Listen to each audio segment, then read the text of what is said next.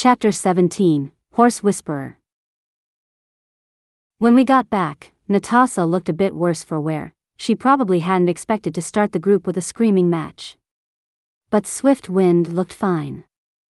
I'm not a complete expert in horse body language, but he didn't look particularly traumatized by the whole ordeal. Glad to see you all, Natasha said. Her eyes flickered conspicuously to Catra. To my relief, though, she seemed content to let the whole thing drop. Who'd like to try first? There was an awkward silence as we all considered the same unspoken question would Entrapta go again? Fortunately, she was probably the best equipped among us when it came to answering those sorts of uncomfortable questions. I will go forth, she said confidently. That way, I can learn by example. Natasha nodded. Sounds good to me. Anyone want to go first? Bow's hand shot up in the air.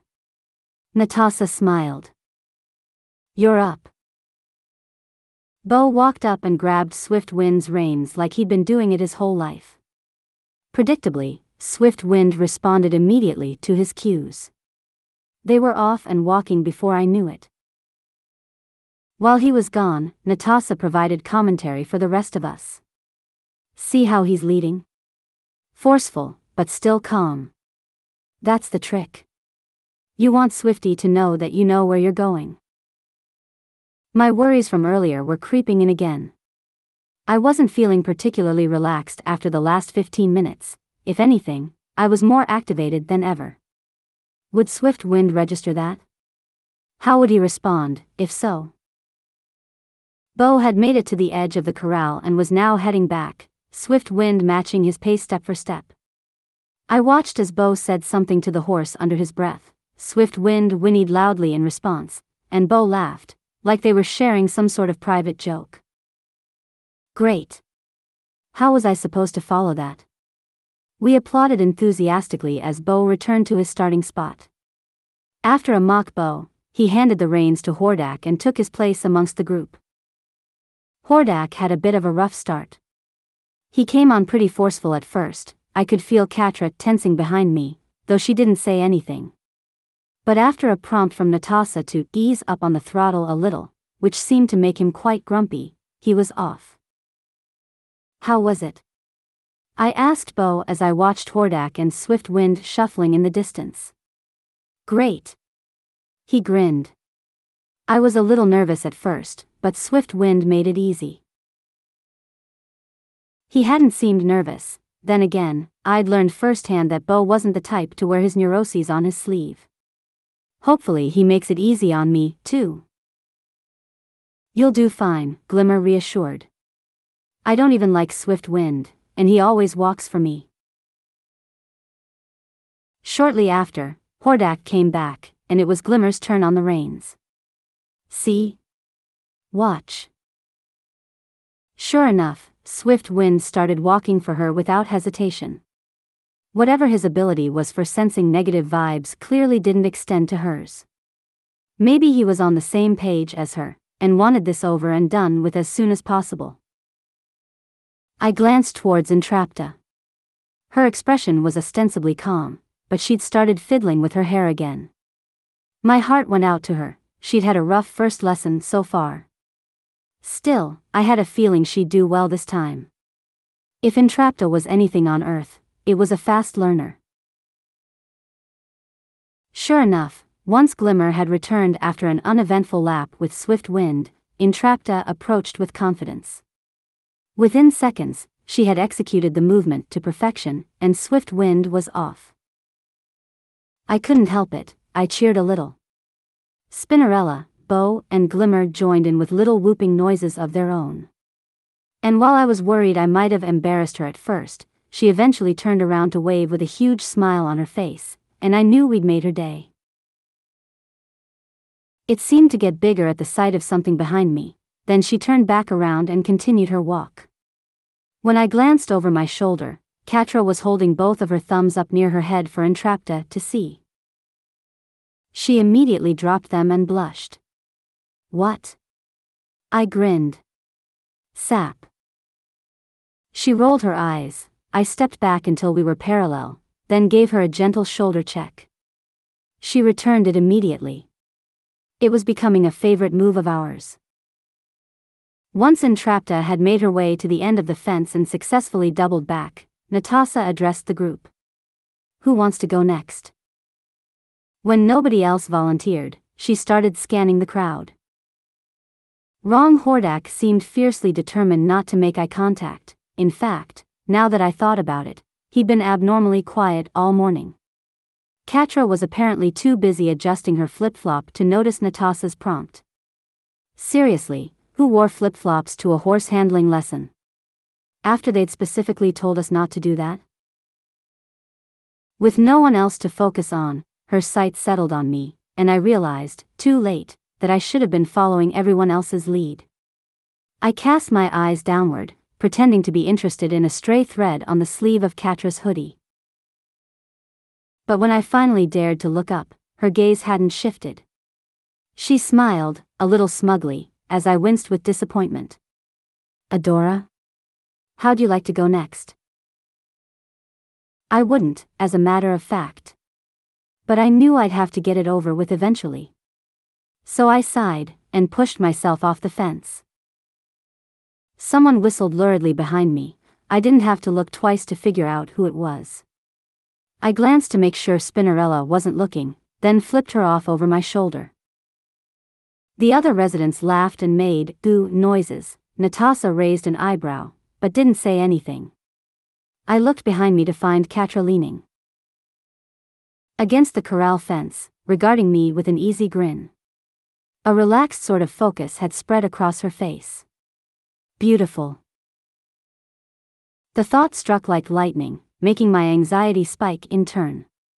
As quickly and nonchalantly as I could, I turned away from her and back towards the horse. It was getting hotter now. The sun had moved out from behind the clouds, and there was nothing to stop it from bearing down directly onto our faces. Sweat was dripping from my forehead and into my eyes. I wiped it away, a sudden swimminess clouding my thoughts. I took the reins from her hands, they were made of old leather, slightly tacky on one side from all the hands that had gripped them before. I stood with my shoulders squared towards the end of the arena. This was it, don't think too much about it. Just walk, and pull. Walk, and pull. I walked.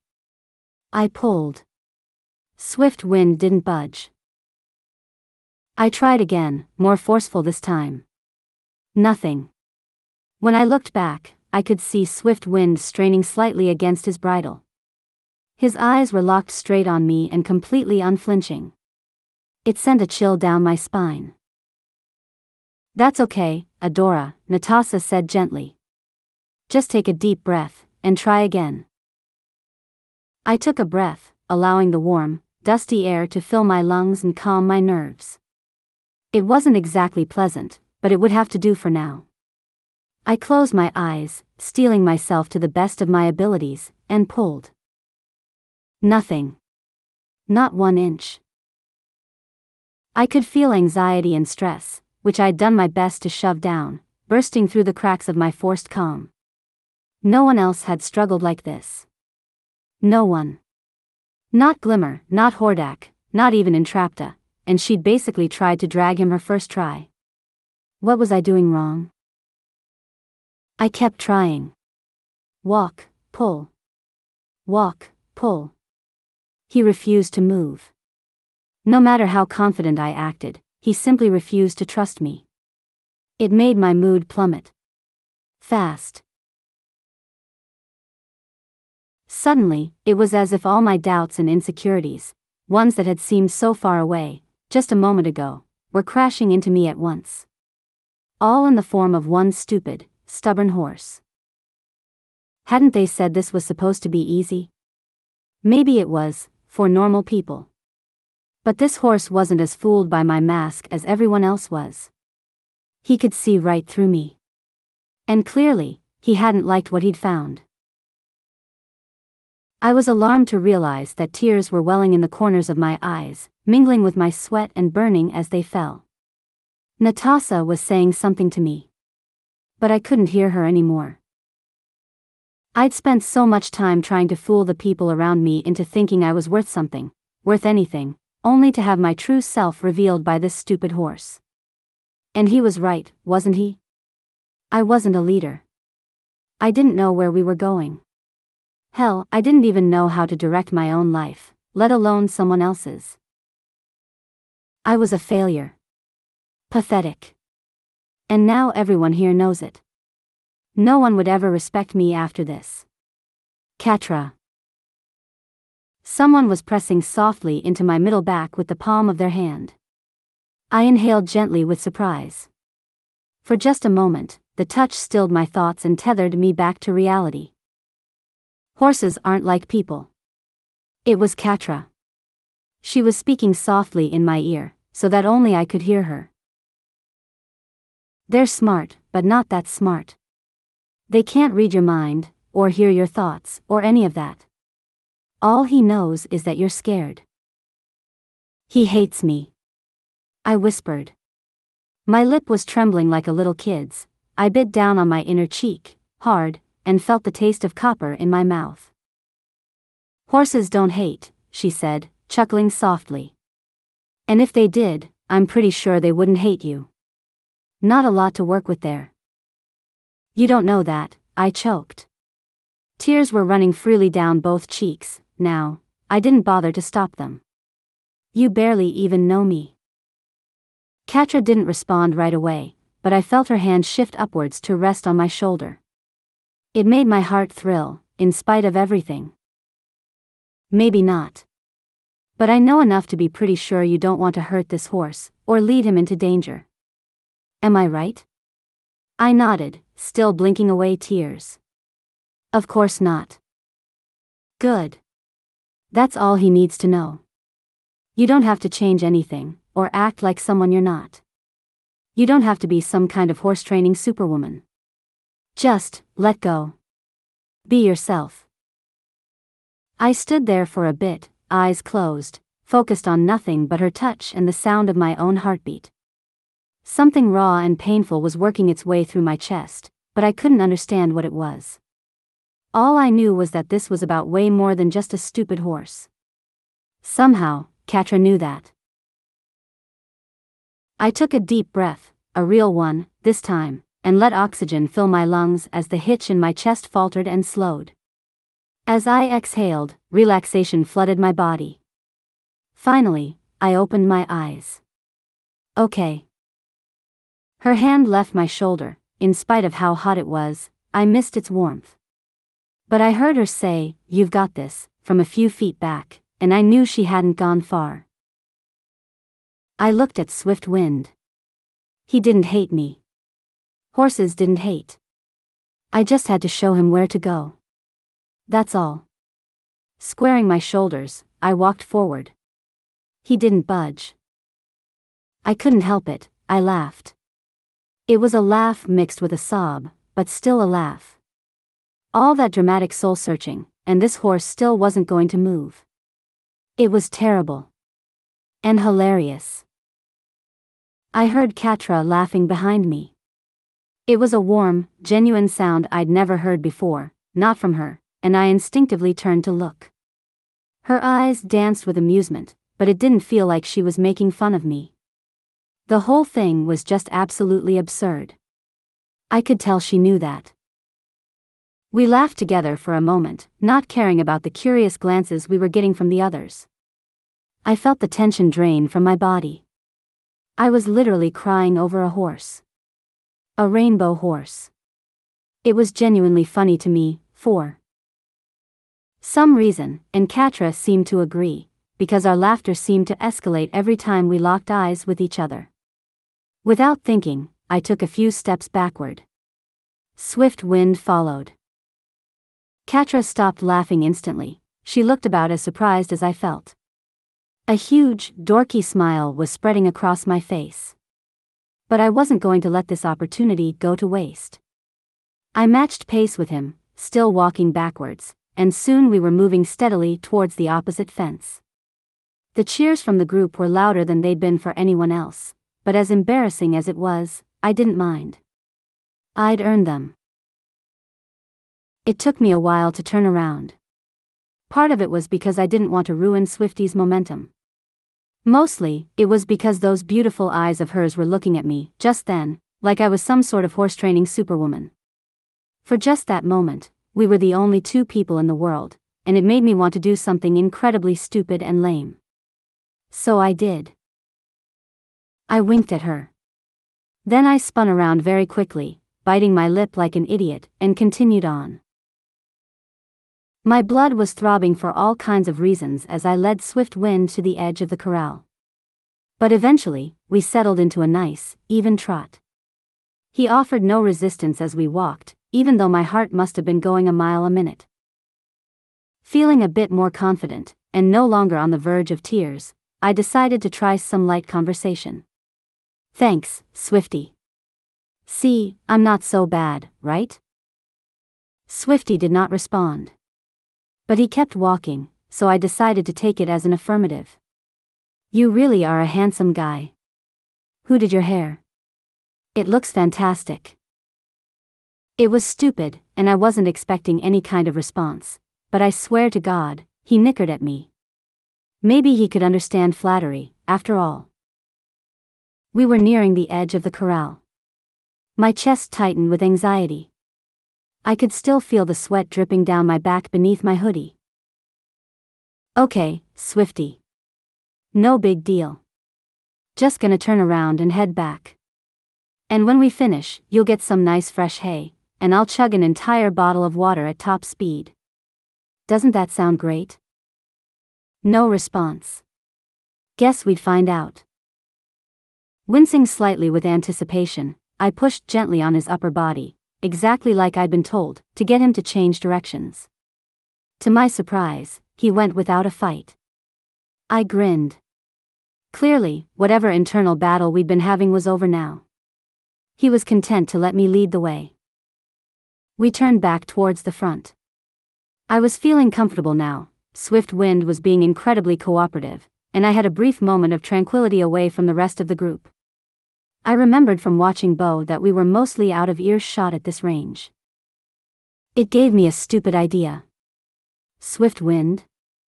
I asked. No response, guess I should have expected that. I waited a moment. Then, before I could lose my nerve, I blurted out, I think I like girls. In particular, that girl over there. The annoying one with the flip flops, I felt a thrill of nerves run through my body. Don't tell anyone, though.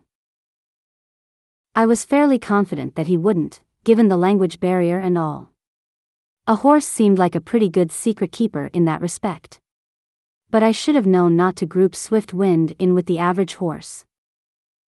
Because as soon as I'd said it, he started whining like crazy. And refused to stop.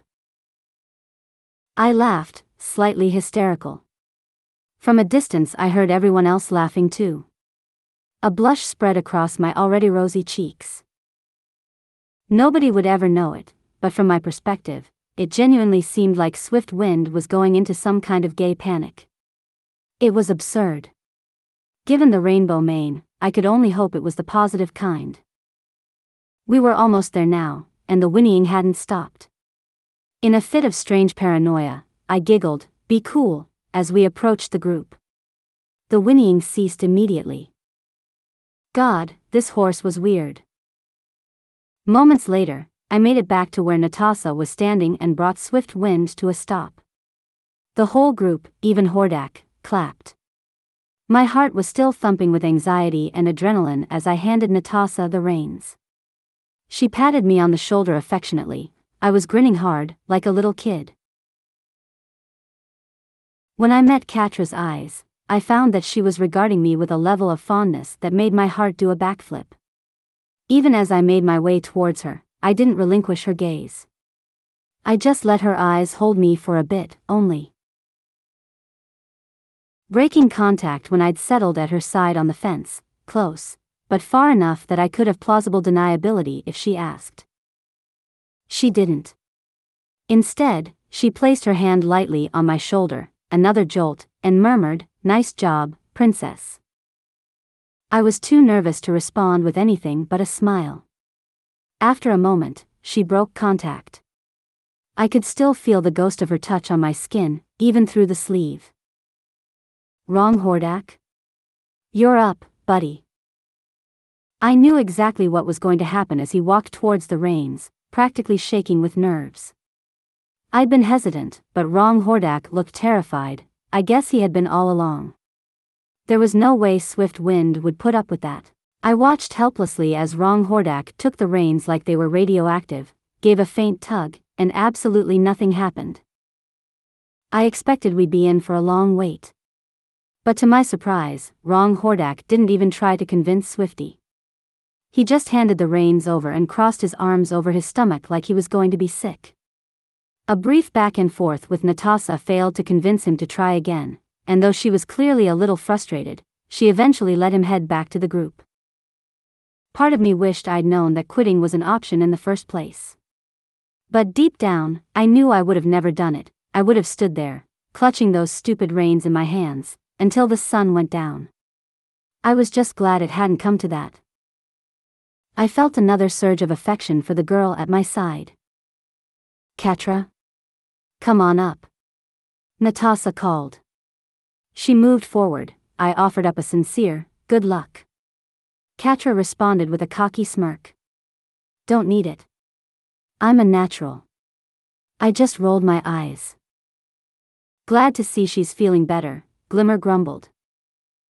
It was getting hard not to notice the suspicious looks Bow was shooting me in my periphery. He'd been glancing between the two of us for a while now. I cleared my throat and rapped lightly on my chest with my fist, if only to keep my hands busy. It was really getting hot out here. I hadn't expected Catra to have any trouble getting him started, and I was right, she'd barely stopped to take the reins before moving forward with swift wind at her side. I couldn't help but watch her admiringly, and a bit protectively, as she went. This girl really was a force of nature. I hoped people appreciated that, even if she made things hard sometimes. When I turned back to the group, Bow was still staring at me. So. Bow started. My mouth went dry. What's up? I asked, not suspiciously at all. Bow gave an innocent shrug. Nothing. I'm just glad you and Catra get along so well. My heart squeezed with nerves. That was about as direct of a question as Bow seemed capable of. I was going to have to come up with some sort of defense. Then, Glimmer scoffed. Are you talking about Adora's massive gay crush? My brain nearly exploded. Keep your voice down. I shushed frantically, much louder than Glimmer had spoken in the first place. Wrong Hordak turned to glance curiously for a moment, then looked obliviously away.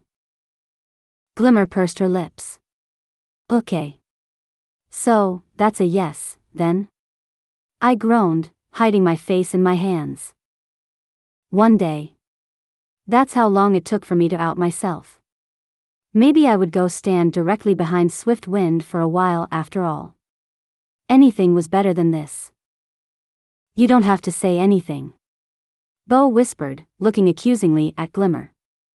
That is totally your business. You are under no obligation to tell us anything whatsoever. You kinda just did though, Glimmer murmured, a bit snarky. So you might as well just free yourself of that burden now. Glimmer. Bow crossed his arms. What? she cried, voice lowered to a stage whisper. Catra's been making dumb insinuations about me all week, and no one ever yells at her for it. Getting bullied is not an acceptable reason to become a bully, Glimmer. Bow whispered furiously. Oh, for fuck's sa dash. It's fine. Bow and Glimmer fell silent. They looked at me nervously for a moment. I sighed. How could I possibly describe everything that was going on in my head right now? My stomach clenched with anxiety. It's, I don't know. I shrugged helplessly. I guess it's, possible there might be something there. On my end, I mean. But I just started figuring all this out yesterday, and I'm still really confused about things, like, I don't want to label anything yet. If at all. Bow looked horrified. See. Yesterday. One day, Glimmer. Are you happy now? Glimmer, to her credit, did look a bit guilty. I'm sorry, she moaned, volume still low. I'm just nosy. I didn't mean for it to be a thing. It's not, I said, massaging the bridge of my nose. I lowered my voice even more. Seriously, it's not a big deal. I'm just trying to figure stuff out right now. Of course, Bow said kindly. We're sorry for pushing you. Reflexively, I found my eyes drifting towards Catra. That's when I saw it. I hadn't been watching her as she made her way to the edge of the corral. Now, she seemed to be going almost too fast. For a second, I figured it was just the heat frying my brain. But Netossa had noticed it too. Is she? Just then, she and Swift Wind veered to the left, and yep, they were running. It wasn't much faster than a jog, and I doubt Swift Wind even registered the difference. But it was still running. Catra had removed her flip flops, and was now jogging, barefoot.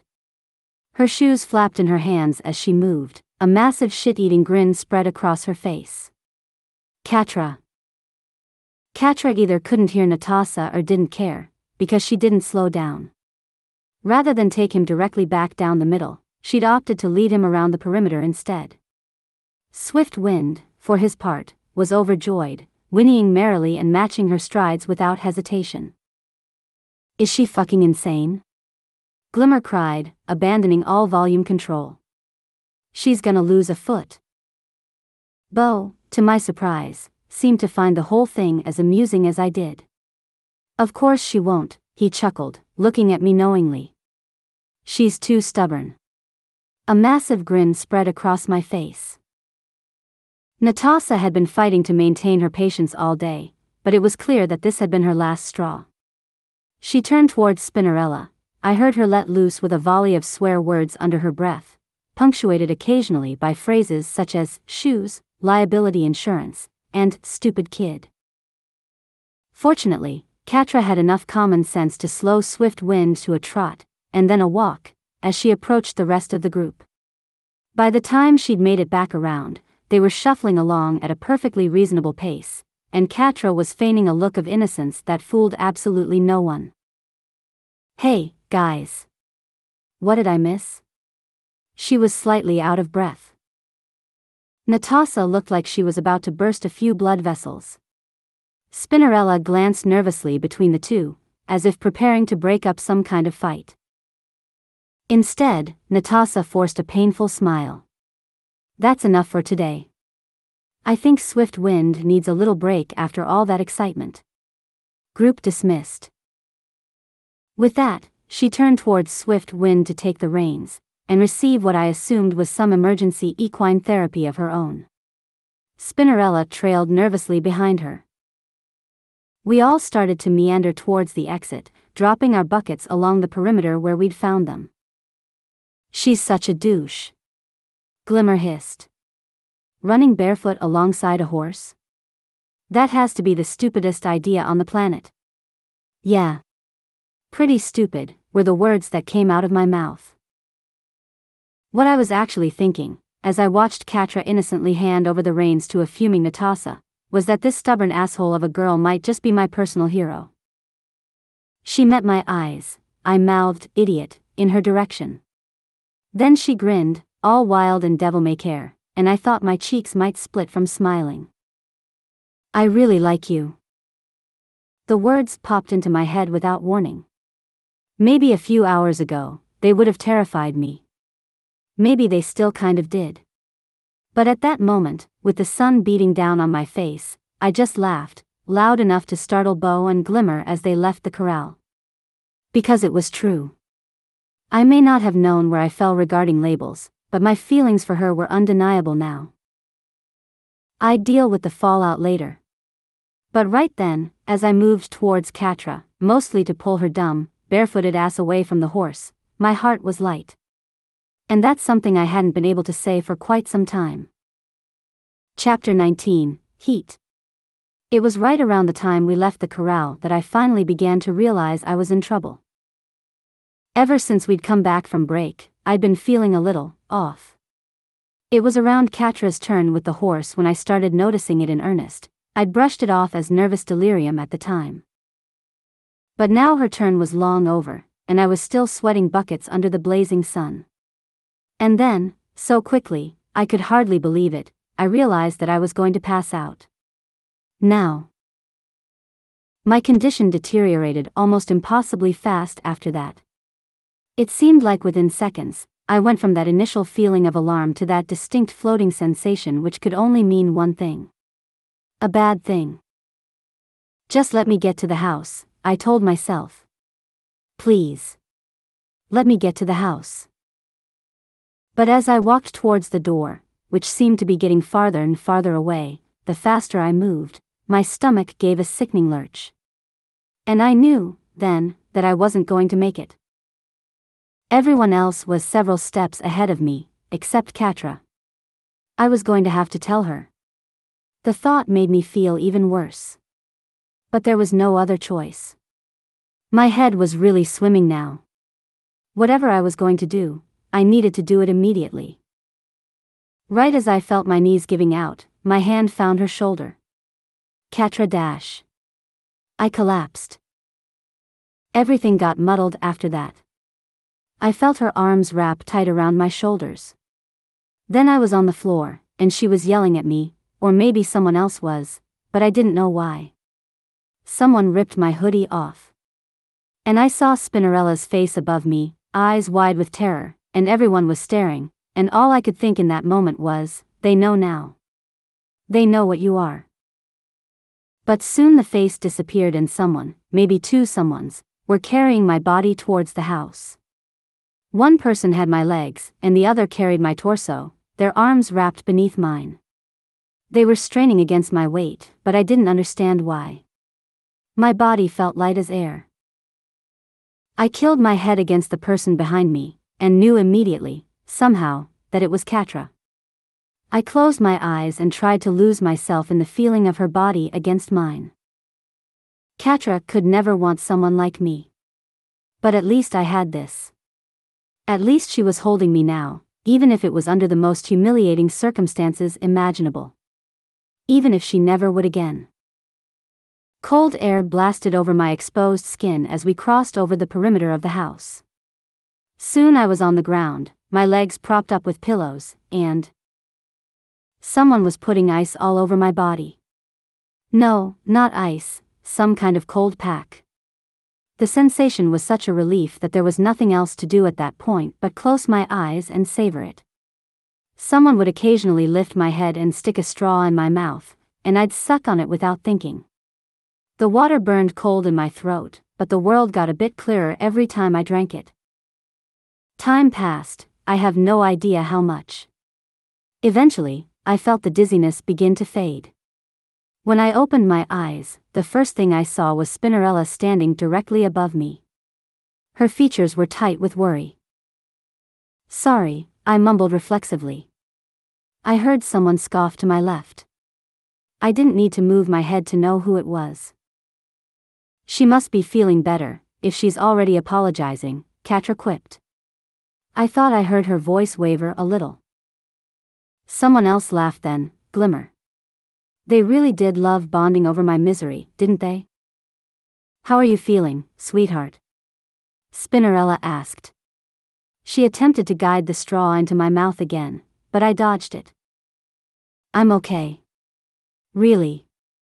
I'm sorry about this, I insisted, trying to hide the tremor in my voice. I made a move to sit up, but was immediately pinned back down. Easy, Adora. Give the ice a bit more time to work. I don't want you to drop again. As embarrassed as I was, I knew she was right, even that slight movement had made me dizzy. With a sigh that came out more like a scoff, I let Spinnerella maneuver the straw into my mouth and took a few quick sips. Now that I was coming to my senses, the full weight of my shame was beginning to sink in. I was too weak to crane my neck towards the group behind me, but I assumed I was in full view of the entire house. Even with my shirt and pants on, I felt stark naked. That was an entire room full of people who would never see me the same way again, if not for my scar, then at least for my pathetic inability to function in the heat. I yearned to hide myself in Catra's hoodie, but new staff would never let me. And what would be the point, anyways? Everyone could see it now. They all knew. All my feelings of elation from equine had vanished. Now, I was closer to my limit than I'd been in days. Feeling better? Spinnerella asked. She was still hovering over me, and in spite of how close she was, I was finding it difficult to meet her eyes. I managed a slight nod. Yeah. I'm okay. Let me help you up. She propped her hand beneath my upper back and took hold of my arm with the other. Together, we managed to get my body into a semi comfortable, seated position.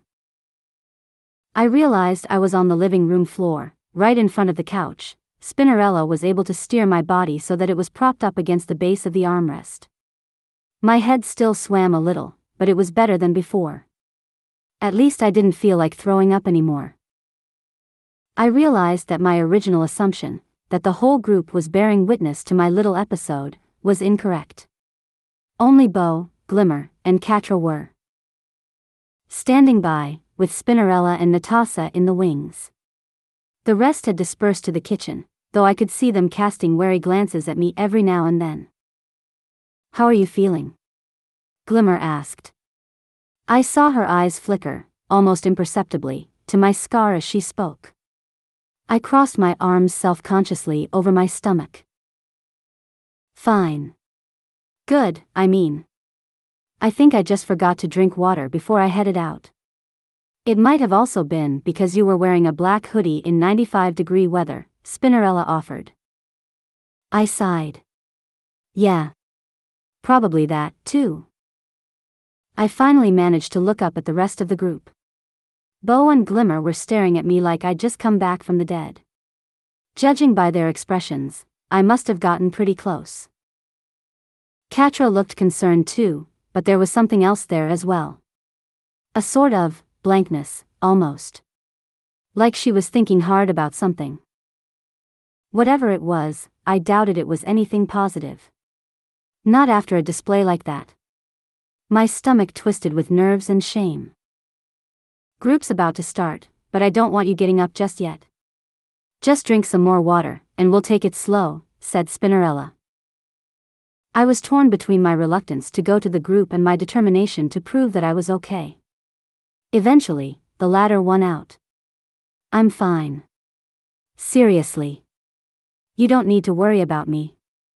I'm ready. Sorry, sweetheart. It's sort of my job, Spinnerella replied sympathetically. I sighed and reached for my glass. Maybe she'd let me go if I finished the whole thing. We can do floor group again. Entrapta had appeared out of nowhere. The whole group, even Spinnerella, startled a bit. Floor group is great. We did it once when Hordak was having a bad pain day. From across the room, I heard Hordak make a gurgling noise of displeasure. Entrapta's eyes widened. I mean, er, when he wasn't feeling well, she correctly said weakly. Even in my depleted state, I found myself a bit curious about that. I hadn't known Hordak suffered from chronic pain. It seemed like a subject he was eager to avoid. That's a great idea. Spinnerella replied, without missing a beat. If you all would like to grab some pillows, we can do a group in the living room today. I realized that I'd somehow managed to land myself in a situation where I was both floorbound and forced to talk about my feelings. Really, guys, it's fine, I said helplessly. You can go to the other room. No, I like this idea. Bow insisted. We always do group activities there, this'll be fun. I'll grab pillows. Glimmer exclaimed, practically shouting.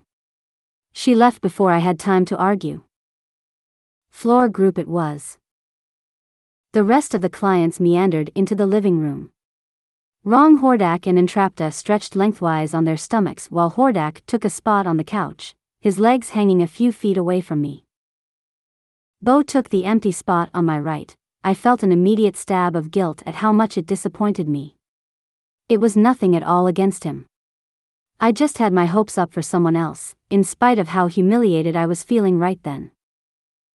That, someone else, stretched out next to Entrapta instead, her elbows propped under her chin and feet crossed at the ankles. She probably would have gone there anyways, even if Bow hadn't sat down first. I wouldn't want to sit by a sweaty, half dead nutcase either. A few seconds after Glimmer had returned with the pillows, Mara walked in.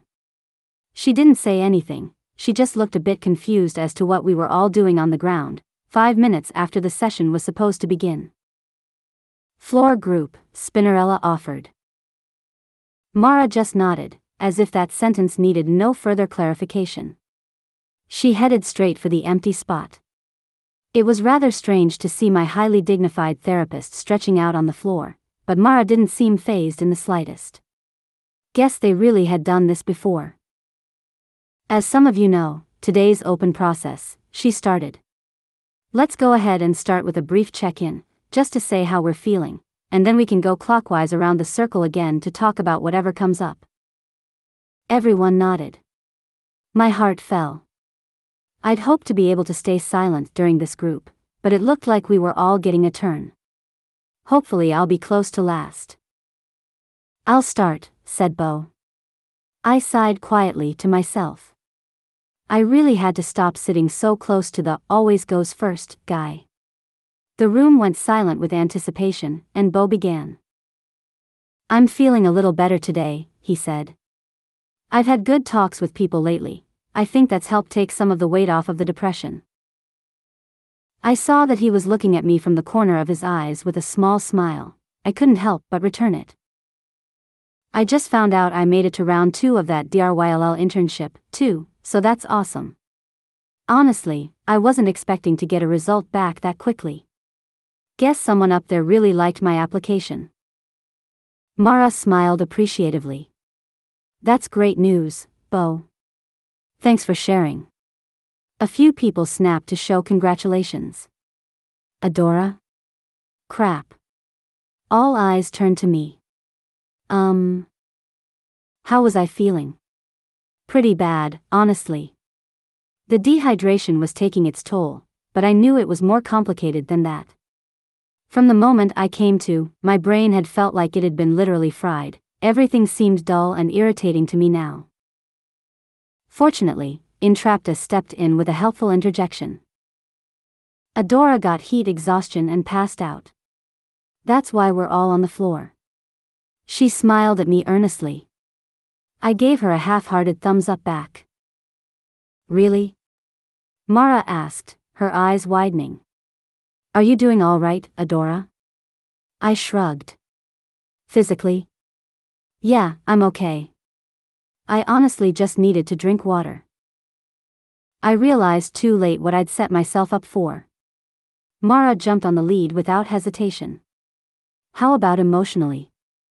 Great. Nice one, Adora. I smiled humorlessly.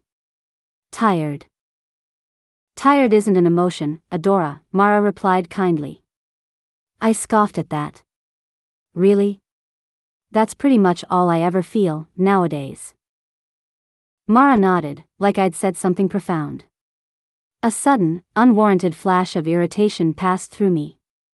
Interesting. How does that manifest in your body? I shrugged. I'm not sure what that means. You said it was emotional for you, not just physical. How does that emotion feel in your body? I laughed, because I had no idea how to answer that question, and because Mara was focusing on me too much and it was kind of starting to piss me off. As in, what body part? If you'd like, yes. I made the mistake of glancing at Catra, only to see a look of undisguised concern in her eyes. Like I was something fragile, about to break. And ironically enough, seeing that was the thing that finally broke me. I have no idea, I blurted, throwing my hands hopelessly in the air. I really don't. All I know is it makes me want to go to sleep and never wake up. So I guess the answer is all of them. Dot. The words were out of my mouth before I could stop them. It was quiet for a moment. I didn't look up. I wanted nothing more than to disappear, in that moment, from this room, this house, this city. Everything.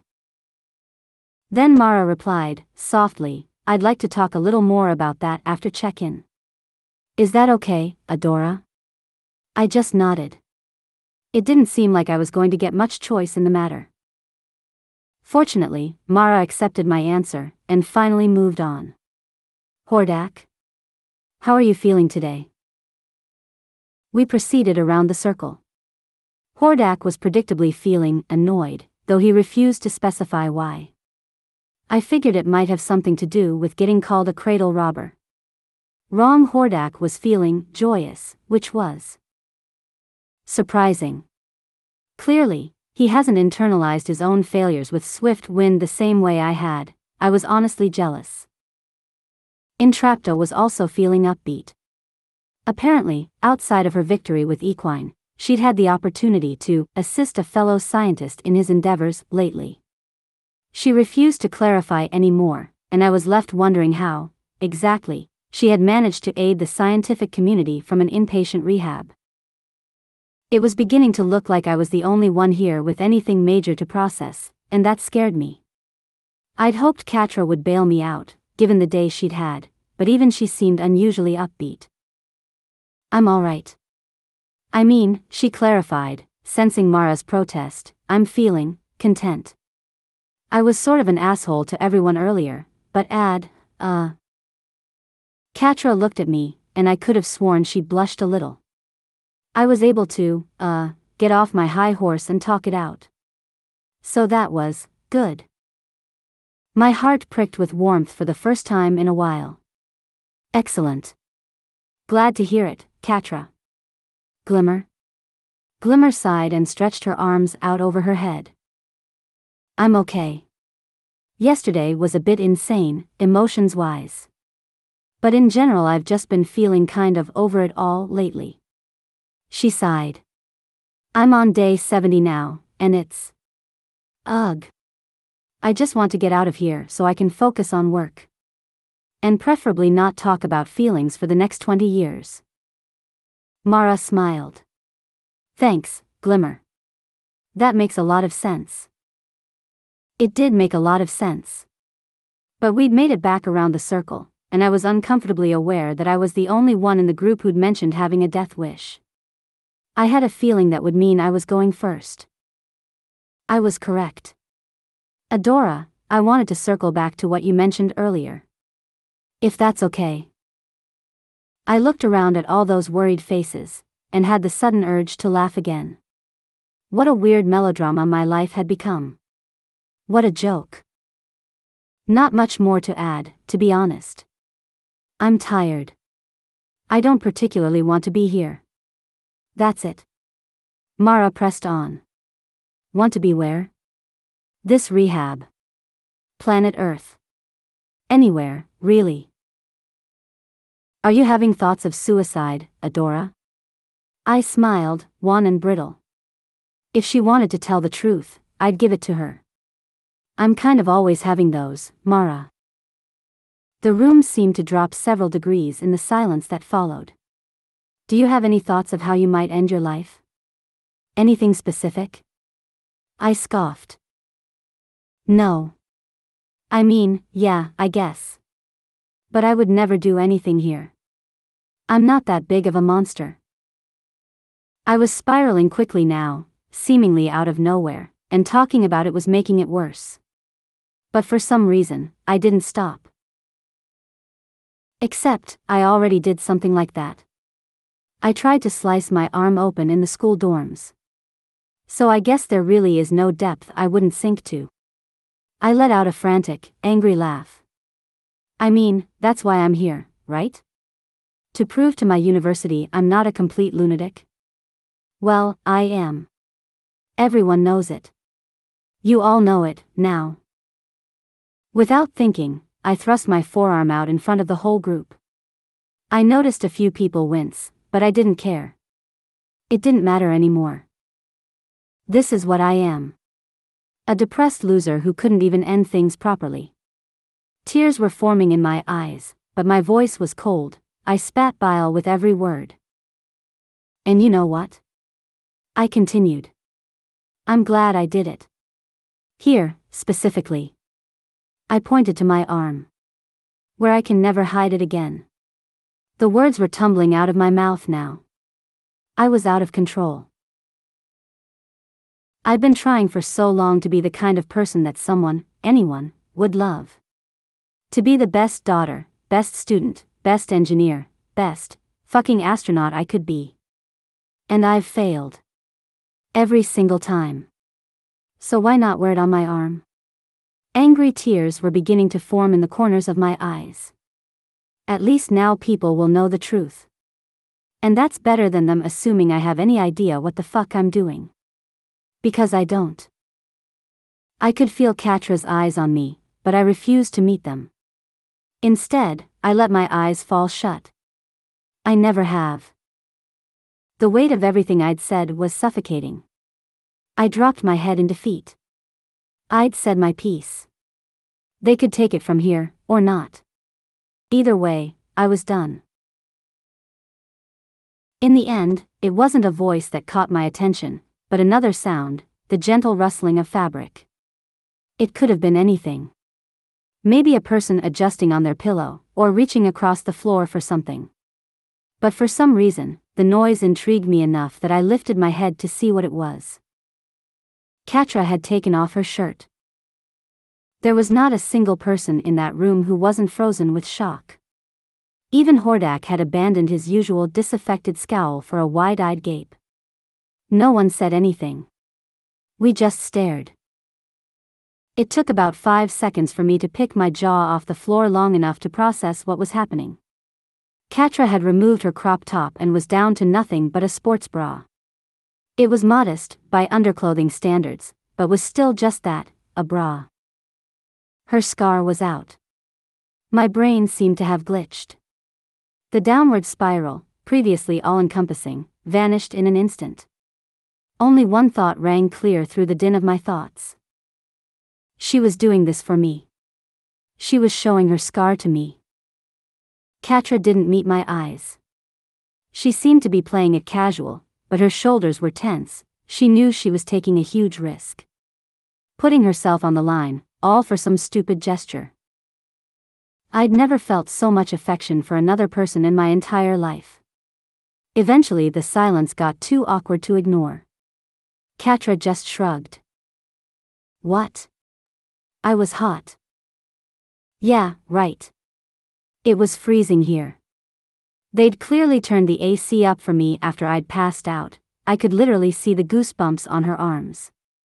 Everyone knew what this was really about. The question was whether or not she'd get away with it.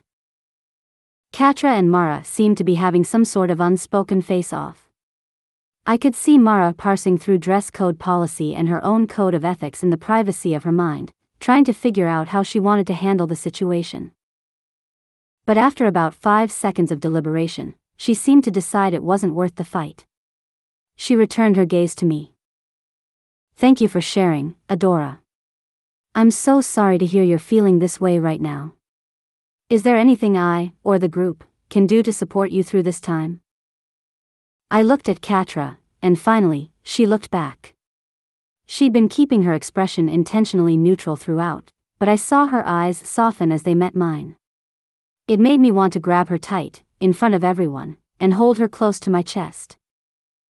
She cared about me. You've already done enough just by listening, I replied. Thank you. I seriously appreciate it. The words were meant for the group, but I said them directly to Catra. I could tell by the twitch of her lips that she understood. Of course. Mara glanced quickly between us, and though I saw the question in her eyes, she didn't voice it. I want you to keep me updated on how you're feeling today, if you don't mind. We're all here for you, Adora. You don't have to do this alone. Glimmer and Bow both reached over to squeeze my upper arm at once. And when I looked around at the circle, at Mara, and Catra, and all the rest, I found myself genuinely believing that statement for the first time. Okay, I said. I sighed and let my eyes fall shut, tension ebbed from my body. They didn't think I was a freak, even after everything I'd said. They all cared, Catra cared. I feel lighter now. I will. Why do people do drugs? I recognize that that's a massive subject shift. And a stupid one. People do drugs because they're fun, and then because they can't stop. Objectively speaking, I understand how it happens. But why do people start? Why, after spending the entirety of their elementary years and beyond getting told exactly how bad drugs are, and exactly how fast they'll destroy you? Why throw your life away? I've honestly never had the urge. It's not something I understand. But I want to understand, I mean. Now more than ever. The rest of the day was pretty uneventful.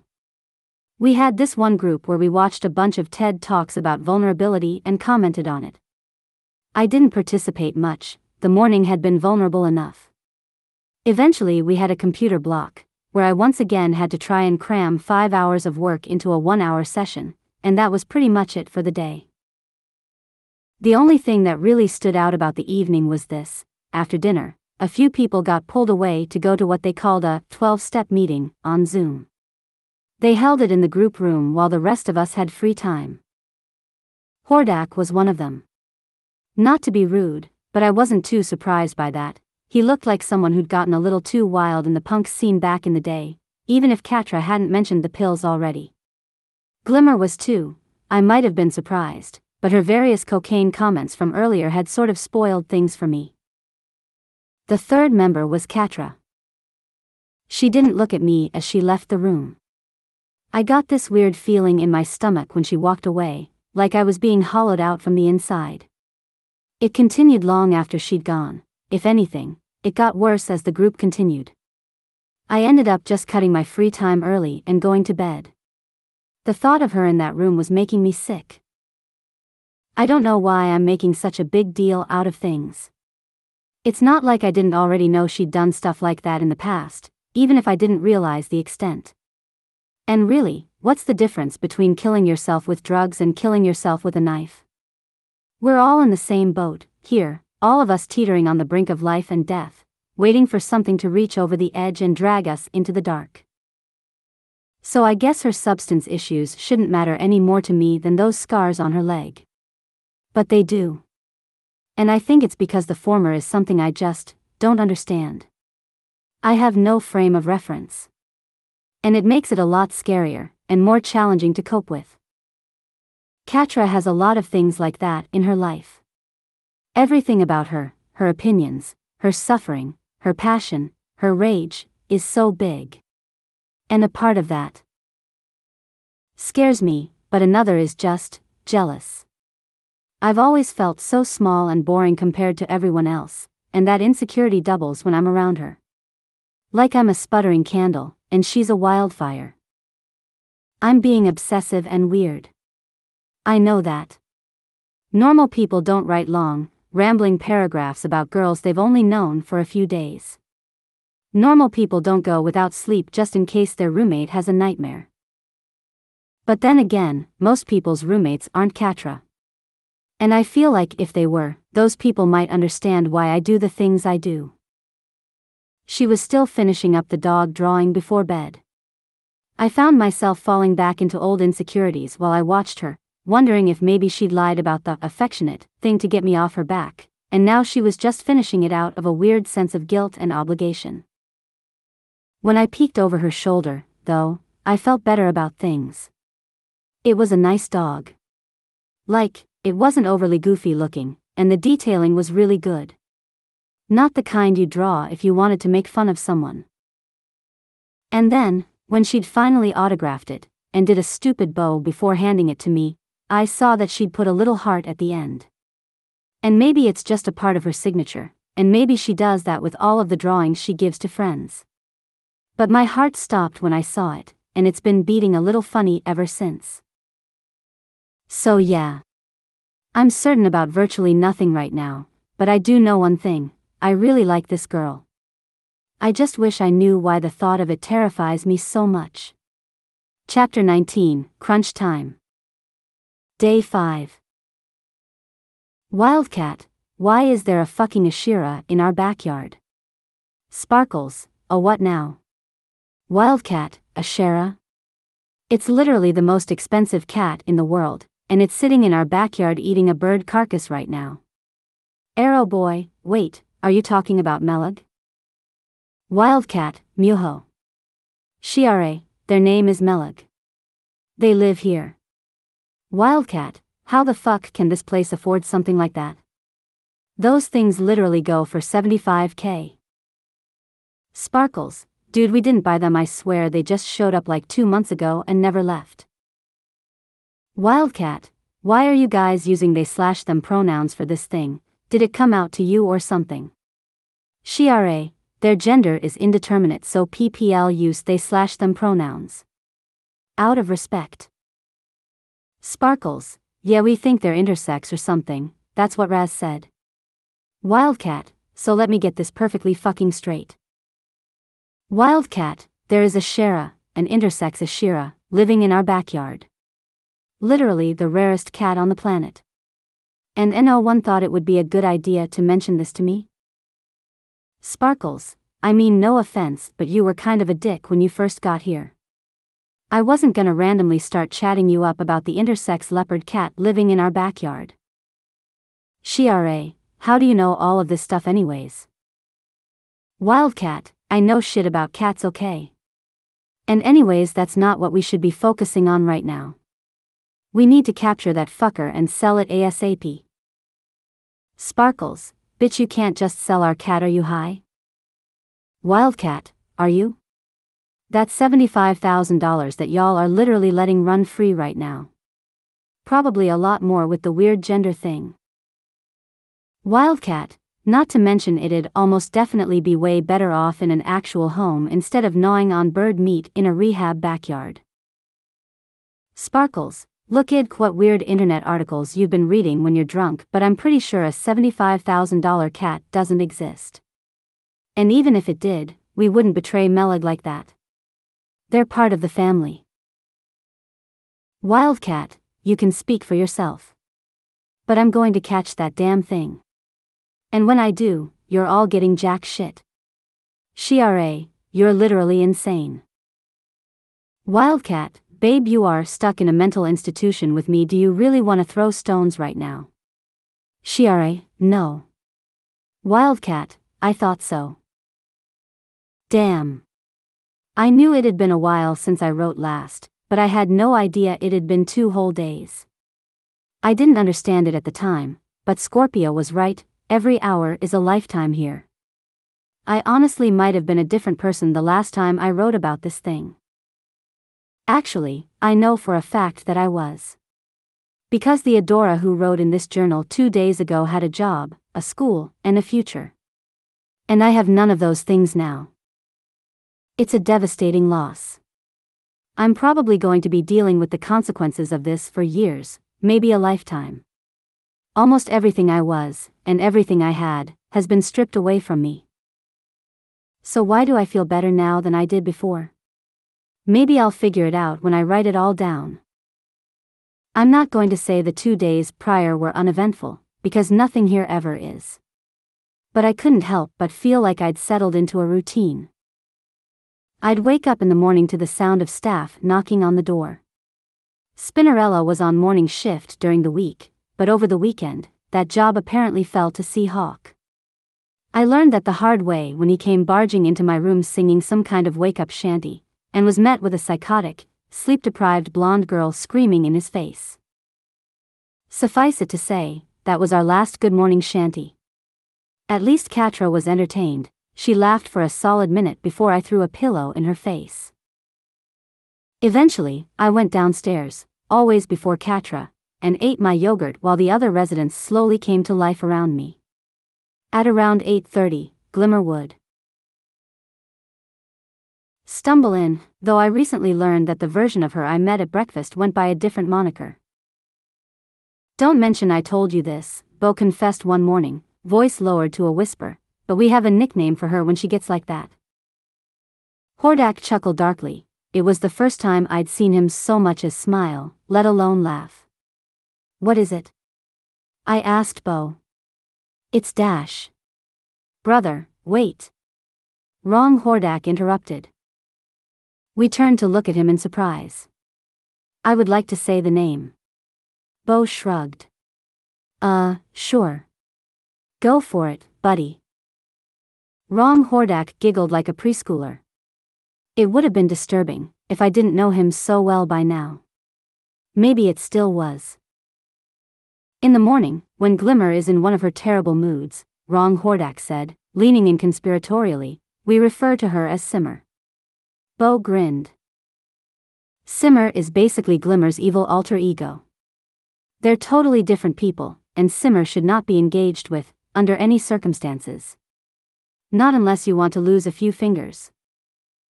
Or be snapped at by a hysterical, caffeine deprived teenager, Hordak grumbled. Yeah, or that, Bow admitted. Really, I'd wait until she gets halfway through her cup before you even look at her. It's safer that way. Just then, Glimmer, Simmer, entered the room, disheveled as ever. The table lapsed into a respectful silence. Outside of equine and MMA, pre lunch groups were usually pretty boring. I think staff wanted to cover the bulk of our real therapy early on so they could take advantage of our caffeine highs. Generally, morning groups involved a lot of processing, aka, talking in depth about our various respective traumas. I wasn't a huge fan of it when it came to myself. All the stuff I'd gone through felt either too mild or too intense to share in a group, and so I spent most of my time sharing deceptively honest trivia about myself that didn't actually mean much at all. If Mara or the other staff members noticed, they never said anything. I enjoyed listening to other people talk, though. They'd all come from such vastly different backgrounds than mine, it was kind of incredible to see how much we all had in common, in spite of that. When I first met her, I'd kind of assumed Glimmer was one of those cool girls with a really active social life who'd intimidated me in high school. And don't get me wrong, she was super cool. She'd visited practically every country on Earth, wore designer clothes I'd only ever seen in windows, and had clandestine meetups with people so famous she'd had to sign a non-disclosure agreement afterwards. But beneath all the glamour and rebellion, she'd really been struggling these past few years. And it became increasingly obvious the more I learned about her. Glimmer's childhood had been privileged, but it hadn't necessarily been easy. Growing up the daughter of a major politician, because, oh yeah, her dad was the mayor of Bright Moon at one point, had put her in the public eye a lot, especially when her dad enacted policies the other kids' parents didn't like. To make matters worse, she was the product of a teen pregnancy, a one night stand with a woman her father didn't even know the name of before she dropped Glimmer at his doorstep. Kids at school hadn't heard the full story, but they knew enough to realize what a scandal it was. And they were relentless so she didn't have a lot of friends in school, contrary to what I'd believed. By the time she hit college, her self esteem was completely tanked. She started partying as a way to cope, and had her first manic episode shortly after. It was pretty much all downhill from there.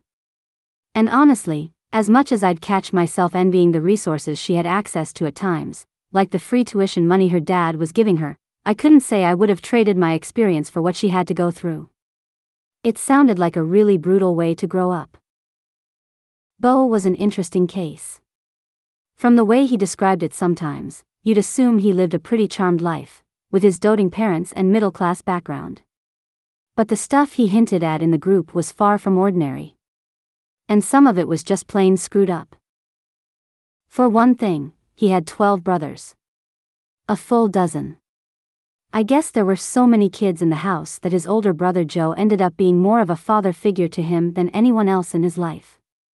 When Joe left to join the military, he wound up with two parents who barely understood him, and didn't really seem to know, or care, how to bridge the gap. I think Joe died. Bow always looks like he's hurting when he talks about him, if he talks about him, and everyone gets sort of quiet and somber when he does. It breaks my heart to think about, but I'm too nervous to ask. I just know.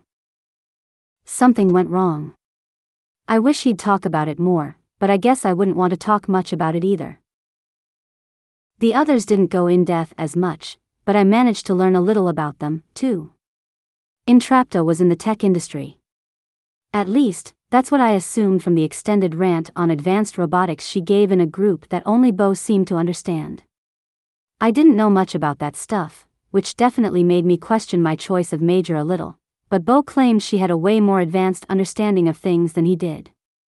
She must be pretty invaluable, wherever she's employed at. Hordak did, in fact, used to work for my school. Apparently, he was quite high up in the behavioral enforcement department before getting ousted due to the actions of so called meddling incompetence in his office. When asked by Mara if the ousting had anything to do with his long standing Percocet addiction, Hordak suddenly and miraculously lost the ability to hear. This spontaneous deafness continued until Mara finally gave up and switched to the next person. Wrong Hordak, man, I had zero clue what was going on with that guy. Glimmer had claimed earlier that he was delusional, and the things he talked about seemed to support that space battles, interdimensional portals, a bunch of other weird stuff I don't remember. But Mara never corrected him on anything he said, she just nodded and asked occasional clarifying questions.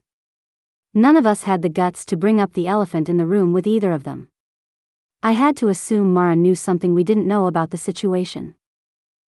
And then, of course, there was Catra. Stupid, stubborn Catra, who I really wanted to know more about. But aside from me, she was probably the most talented deflector in the whole group. I'd honestly never seen someone with such a knack for BS. And I grew up with Weaver. Most of what I did learn about her came from her morbid jokes. I knew she definitely didn't have a dad, I'd heard way too many quips about him, going to buy milk and never coming back, to have any doubt about that. I also knew that she was a sad little foster orphan who'd spent most of her life bouncing from family to family. Based on her retelling, at least one of those homes was physically abusive, and I had to assume that none of them were too great emotionally. But Catra rarely offered anything more specific than that. When Mara pushed, she pushed back. When Mara prodded, she dodged. When Mara played good cop, she shut down completely. Eventually, Mara would have no choice but to move on to the next client. Spending too much time on one person wasn't something she had the luxury of doing in a group setting. I didn't even want to think about how torturous their individual sessions must have been. In spite of my own reluctance to share, I found myself getting frustrated with Catra sometimes. Did she even want to get better? If not, what was she doing here? Earlier it had just pissed me off because she did, but things were different now. Now, I wanted her to get better because I knew, firsthand, what she was capable of. She was an amazing artist, one who happened to be drop dead gorgeous and extremely charming to boot. She could have any life she wanted. Instead, she bantered with Mara, and twisted her way out of difficult conversations like an Olympic gymnast. I wanted to help her, but it didn't seem like she was willing to help herself. Anyways. That's enough about my girl problems, for the moment. Lunch was usually pretty upbeat. Razz's meals were to die for, and I'm pretty sure looking forward to them was the only thing that got me through the day without collapsing.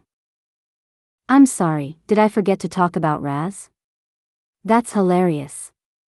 She's probably the most unforgettable person I've ever met before. I'd heard a few fond references to her from the moment I'd arrived, enough to know the basics. She was the two dub chef, and cooked all of our lunches and dinners in some mysterious off site location no one seemed to know about. She only emerged every few weeks or so, and always managed to make an impression when she did. And apparently, she'd been in treatment before, and probably still should be, Glimmer whispered one morning over breakfast. None of that prepared me for what it'd be like to actually meet the woman in person. We'd been in some sort of art therapy group on the patio. As you can imagine, I was not having a good time, I had the drawing skills of a first grader, and despite Perfuma's insistence that all art is good art, I was beating myself up pretty hard. It didn't help that Catra was creating what looked to be the magnum opus of the 21st century directly across the table. Really, I just wanted to watch her work. I didn't see how drawing stupid stick figures with that going on next to me was supposed to be even remotely therapeutic. Then, out of nowhere, a voice rang out from behind me. Interesting. I nearly jumped out of my seat. Behind me was an old woman who, outside of Catra, had some of the wildest hair I'd ever seen. She was dressed in flowing pink robes that evoked the distinct image of a friendly old witch who baked gingerbread in the woods. Honestly, I thought I was hallucinating her at first. But I noticed my group mates were all staring up at her with some unique combination of reverence and amusement, and I figured they must be seeing her too.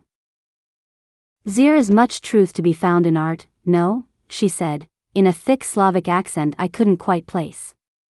She gestured to my measly sketch. I can see your path represented very clearly in this creation. Good work, Mara. Huh. I looked down at my drawing again. It was a very, very bad drawing of Swift Wind. I'd placed my stick figure on the floor, holding onto his reins. In this drawing, I'd pulled so hard that I'd actually fallen onto the floor. Swift Wind was standing perfectly still, a cartoon smile plastered on his face. It was literally the worst drawing I'd ever seen. I turned to protest. How is this dash? Razz had disappeared. Disoriented, I turned back around. The other group members, even Perfuma, had a knowing smile on their faces. It was as if they were saying, Yep. That's her. Get used to it. That was my first and only interaction with Razz thus far. Mysterious prophecies aside, though, she really was a phenomenal cook. I soon grew to appreciate her presence in the house, nearly as much as that of the other staff members, for that reason alone. Even without factoring in the meal itself, lunch was still one of my favorite times of the afternoon. No one was super drained from the group yet, so it was a chance to relax and see people at their best. Not to mention playing my new favorite table game. Who on earth would have ever assumed a singing game would become the highlight of my day? Not me. We'd only played WIB, as it was apparently shortened, once since Thursday. I didn't risk singing along with Catra this time, but it was still incredible. Her voice was one of the few things that could get me to quiet down and just exist. And while you'd think hearing her perform would make me feel less confident about my own singing, for some reason, it had the opposite effect. I was getting louder and louder every round. I never wore Catra's hoodie anymore. That cat was out of the bag, and after the equine incident, I'd pretty much reached my personal sweat limit anyways. Instead, I'd started wearing long sleeves I'd compiled from a variety of locations. Most of them were from Bright Moon, they'd finally managed to snag some on their most recent Walmart trip, I guess, but a few were from Catra. Those were my favorite. When I was feeling particularly bold, or just overheated, I'd leave the sleeves rolled up. But that was usually just for a minute, when I was pretty sure no one was looking. I told myself I'd make the jump to short sleeves soon, as of then, it hadn't happened yet. Having to process trauma and pee in a cup every few days was vulnerable enough for me without adding that into the mix. After my introduction to the Scroll of Truth, I'd started hanging out with Glimmer and Bow and the others downstairs instead of going to my room after dinner. We'd mostly do our own thing, journaling, in my case, but sometimes we'd all work on a puzzle together, or play a card game. As much as I craved alone time with Catra, I got the feeling our presence was expected downstairs, and I had no intention of joining her in whatever weird rebellion she had going on. But apparently I didn't need to worry. Because for whatever reason, Catra started coming downstairs regularly in the evenings as well, right around the same time. She didn't usually interact all that much, mostly, she just sat on the couch and drew, but I still enjoyed her presence.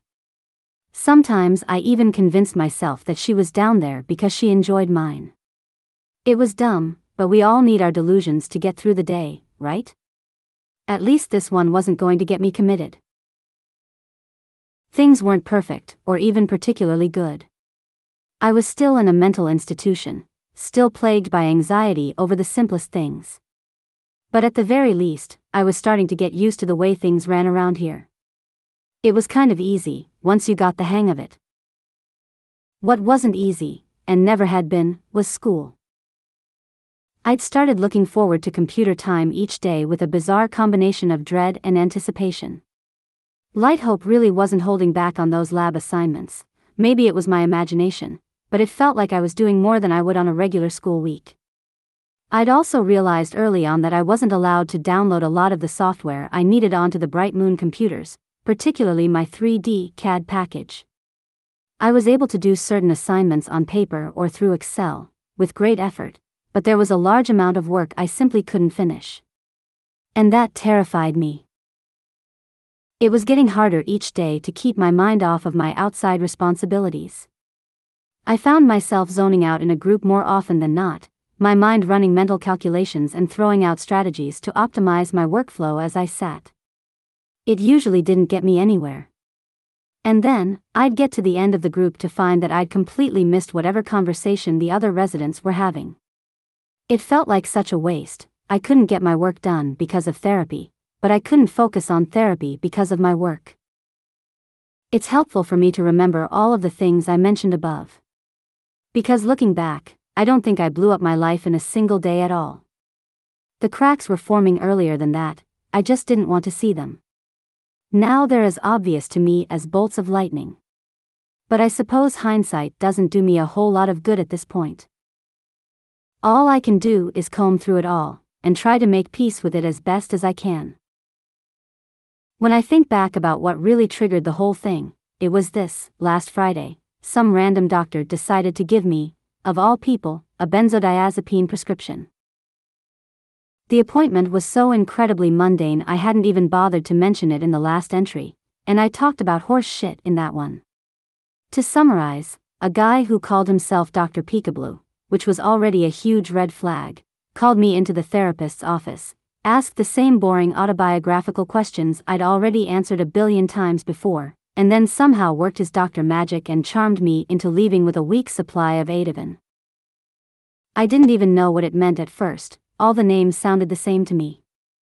That will be important later, I just told him I didn't want to be on daily meds, so he said he'd prescribe me a low strength drug for anxiety flare ups, just in case, and that for as long as I was here I could also have a short term prescription for another, stronger drug for really bad attacks, just in case, and it all sounded perfectly reasonable and it's not like I'd have to take any of them, so I said yes.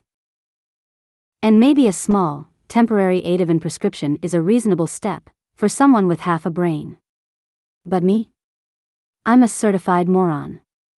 You can't prescribe such dangerous drugs to someone like that without consequences. And there were consequences. Anyways. Let me get to the point here. This morning, I was in the middle of a Managing Shame workshop, lead by Mermista, who was reading unenthusiastically from a large binder, when I spotted a sea hawk in the archway. He gestured for me to come towards him, I obeyed, as quietly as I could. I have a call here for you, he said, handing me the cell phone in his hand. I noticed, suddenly, how uncharacteristically nervous his expression was, and felt my stomach drop. If they were letting me take a phone call in here, it must have been pretty urgent. I headed down the hallway and into the living room to avoid disturbing the group. Then I cleared my throat and put the screen to my ear. Hello? Adora. This is Dr. Hope, your department advisor. She announced herself like that every time we spoke over the phone, as if we hadn't been working together, non-stop, for the past three years. I'd long since accepted it as one of her numerous conversational quirks. Hey, Dr. Hope. What's up? Adora, I've received word from a few of your professors that you've been falling dangerously behind on your classwork. They're worried you might not be able to make it up in time for grade submission. My blood froze in my veins. That can't be right. I've been double checking my assignments board every day, I'm almost positive I've been completing the majority of them. There's a few I'll have to postpone for later because of software requirements, but dash. Did you check the modules for each class individually? My heart thudded in my chest. I, not regularly. Why are there more on there? From the other end, I heard Dr. Hope sigh into the receiver. Yes, Adora. Many professors list assignments under the chapter headings, instead of on the regular do list. You wouldn't have gotten notified of those on your assignments board, you would have had to check yourself. I heard everyone laughing at something Bow had said in the other room. They were so far away now, practically on a different planet. I wished I'd never left. How many have I missed? How behind am I? I'm not sure, Adora. She paused, and I could picture her closing her eyes and sighing, the way she always did when I screwed something up. But it must be quite a lot. Your professors seem to think it would be wise for you to file for emergency withdrawal. You mean, drop out? The words felt cold and strange in my mouth. Drop out. Drop. Out. Drop out. Yes. You could return to school the following semester, of course. But Dash. What about your lab? It was quiet for a moment. Adora, we've discussed this. I can't employ you at the lab if you're not actively attending the university. It's against policy. Against policy. Right. I felt sick. I'm sorry, Adora. Sure she was. I wish I could help. But it's out of my hands. Either you find a way to catch up on your assignments in the next few weeks, or I'll have to let you go. The room had gone cold. Please do your best to keep me posted on your final decision dash. I won't need to, I said. The phone was tight in my grip. I'm going to make this work. I'm leaving in a few days, and then I'll make it all up. I'll fix this. I was lying. I knew it, she probably knew it too. I didn't even know what there was to fix yet, how could I make a promise like that?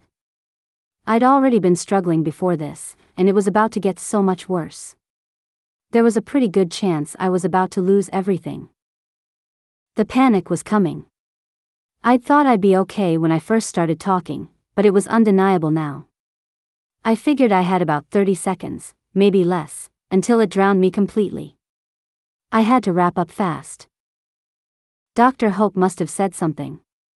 I couldn't really understand anymore. Got it. Thanks again for letting me know. They're making me hang up now, so I'll talk to you later. Adora Dash. Click. I looked around blindly for the Seahawk, but he wasn't there. There was no time. I put the phone on the floor. It didn't make sense, but I had to go. I had to leave. I could hardly feel the stairs beneath my feet as I climbed. Stupid. Stupid, stupid, stupid Adora. You idiot. You absolute fucking moron. How had you even made it to adulthood? Thank God they were going to kick you out of the lab, you didn't deserve that spot, or anything else they'd given you. You were a waste of space. Of oxygen. Of. Words weren't enough, just then, to communicate the full extent of my self hatred. All I knew was that I wanted to destroy myself. Fortunately, I wouldn't have to, this was going to kill me well enough on its own. I was going to lose my job, my classes, my housing, everything. I was going to lose absolutely everything. I somehow managed to make it down the hallway and towards the front door of my room. The shaking had already started, this was going to be a bad one, I could tell. I just needed to get to my bed. I turned the knob. Ten more steps, and I was there. Just ten more steps. Ten more. Catra was on the bed. The workshop hadn't ended, and Catra was on the bed. Why? Didn't matter. This was happening. She said something, but I couldn't hear. I didn't even make it to my side of the room, I just slid to the ground, right by the door. My eyes slammed shut, I curled into the tightest ball I could manage, covering my ears with my hands and sitting upright against the wall. She was yelling at me, or maybe just talking, but I didn't listen. I couldn't hear. If I hadn't killed any chance of impressing her before, this was definitely going to do it. Pathetic. I was pathetic, and she was going to know that now. Not that she didn't already. First the scar, then the heatstroke, now this. What a mess I was. What a fucking disappointment. Might as well just leave. Might as well just die. God, I was going to die no matter what. Even if I left this week, there was no way I'd be able to catch up in time. I was backed against a wall, literally and figuratively. Completely alone. No one would ever. Can I touch you? What? Why? Catra? I didn't even know. I just nodded, I didn't care anymore. Let them take me away before I hurt anyone else. Let them lock me up and throw away the key. I didn't want control anymore, I didn't deserve it. Failure. I'd failed. I. Someone's hand was on the back of my neck. My brain froze. It was hers. We'd touched before, but never like this, not so intentionally, with her fingers pressing against my bare skin and staying there. I stilled completely, save for my shuddering breaths. It felt like that point of contact was the only thing tethering my mind to my body. I didn't know why she was doing it. Wasting her time on something as pathetic as me. But at that moment, I didn't care. If I was going to die, I wanted to die like this, her palm cupping the back of my neck, thumb rubbing lightly over the ridges of my spine. Let it end here, before I opened my eyes and saw the pity I knew would be waiting for me. I didn't die. She didn't stop. She was murmuring something now. As my heart rate began to drop, I could just make out the words. Take it easy, Adora. I've got you. Everything's okay. Her breathing was deep and calm, I found myself mirroring it, on instinct. I became vaguely aware of another figure hovering at the doorstop, but I ignored it. I couldn't handle the thought of anyone else right now. You're okay. You're safe.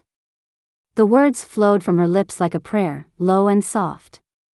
For just a second, I allowed myself to believe them. I could feel my heart rate dropping in earnest now.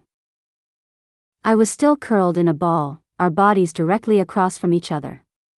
Without thinking, I leaned my head slightly into the contact, pressing my temple wearily against the side of her hand. It was probably too much, but she didn't pull back. Instead, she began combing gently through the sides of my ponytail with her fingers. I sighed involuntarily at the touch. I didn't think so. I couldn't. I just let her touch me, and as I did, I began to relax. My breathing steadied, then slowed. Soon, I could feel my body returning to me. I would have stayed there for hours, with her fingers in my hair, thinking of nothing else. But our momentary peace was interrupted by a voice to my right.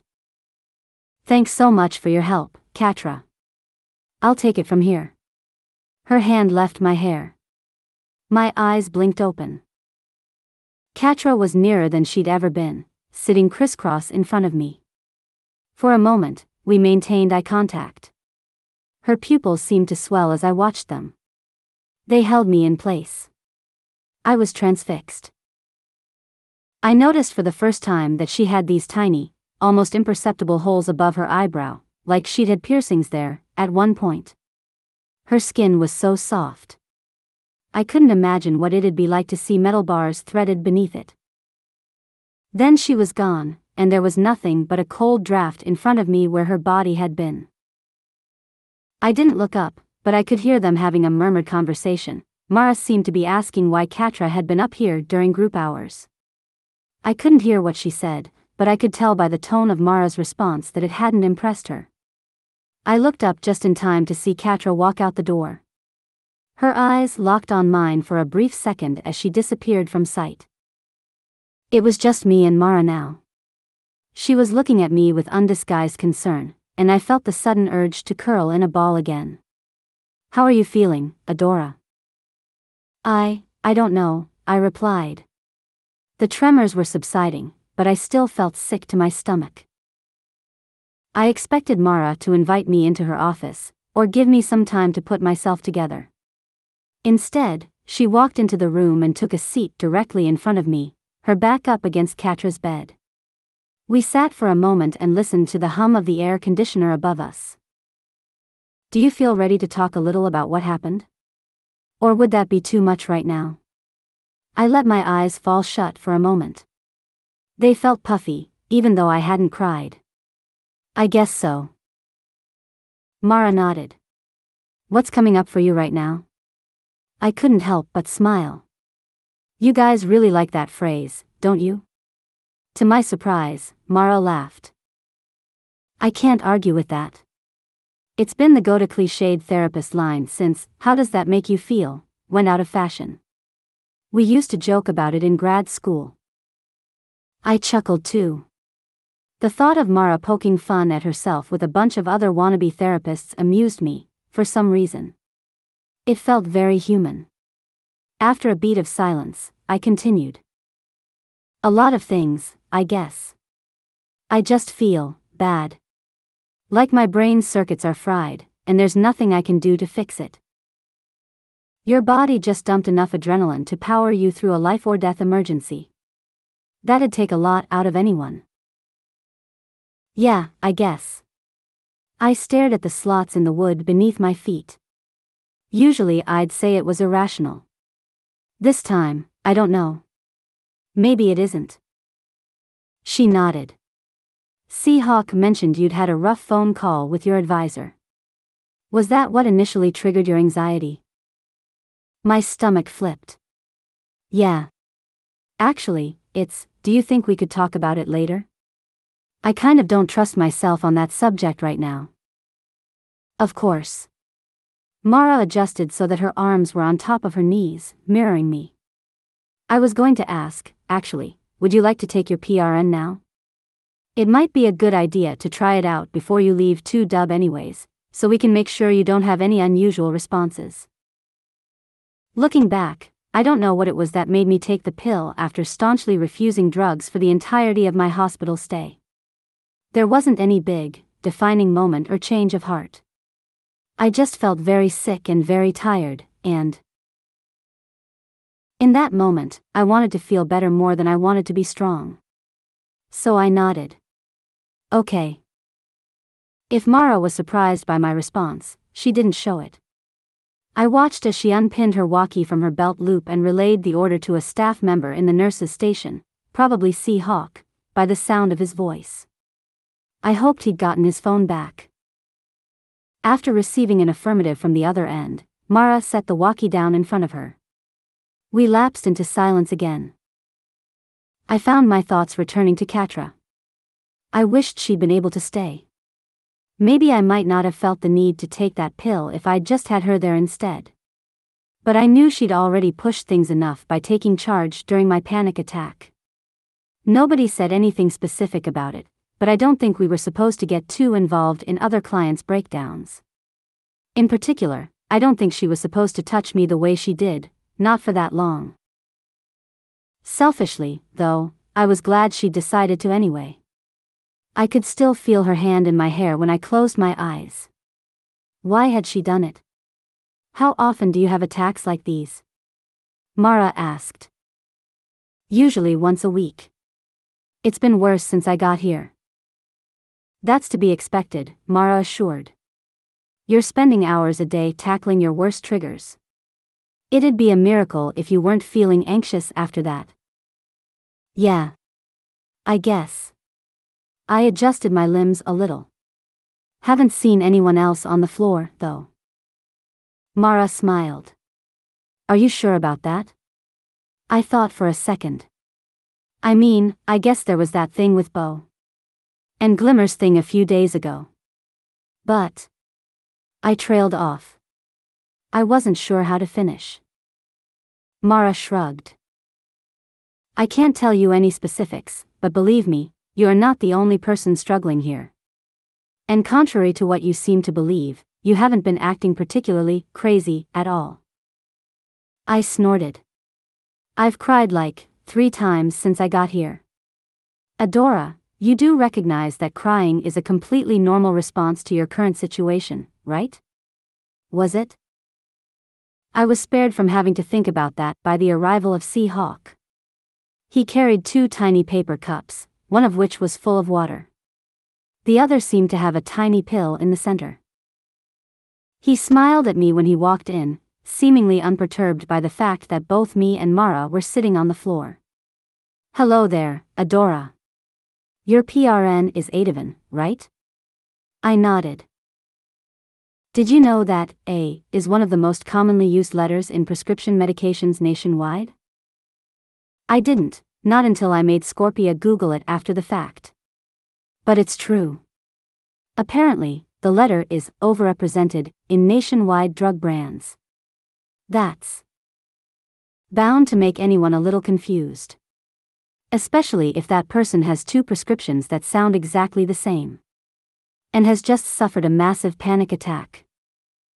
Ativan is, in fact, one of my PRNs. I mistakenly assumed it was the weaker one, but it was actually the stronger one. Wanna know what the weaker one is actually called? Atarax. I rest my case. After I nodded my confirmation, Perfuma handed me the cups. My nerves spiked immediately. I'd never taken any kind of psychoactive drug before, besides alcohol. What was it going to do to me? I must have hesitated a bit too long, because I saw Mara's eyebrows knit with sympathy. It's perfectly natural to be scared your first time taking any new drug. If you'd like, we can dash. Down the hatch it went. Ah, okay, then. I swigged from my water. I may have been a complete nervous wreck, but there was no way in hell I was gonna let myself get beat by a pill the size of an ant.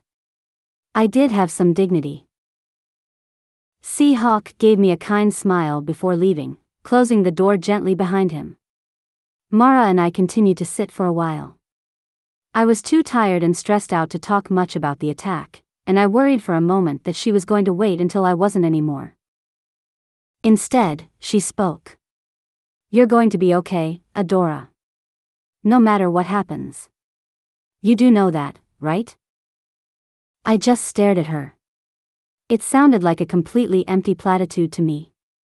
But before I could protest, she continued on. I know you can't see that right now, and frankly, I wouldn't expect you to. I'm not saying things are automatically going to get better in the future, she said, bracketing the words with air quotes. No one can promise that. You know better than anyone how chaotic life can be. I just sighed. She continued. I don't believe that things are going to get better for you because of luck, or hope, or some magical external force, she insisted. I believe it because of who you are. I smiled weakly. Who am I? A fighter. It was quiet for a moment. I stared at Catra's crumpled up bedspread over Man's shoulder. I don't feel like one. I feel like the weakest person on the planet. I scoffed. How strong could I possibly be, if I can't even control my own brain? No one can control their own brain, Mara insisted. Sure, yours might give you a bit more trouble than other people's, from time to time.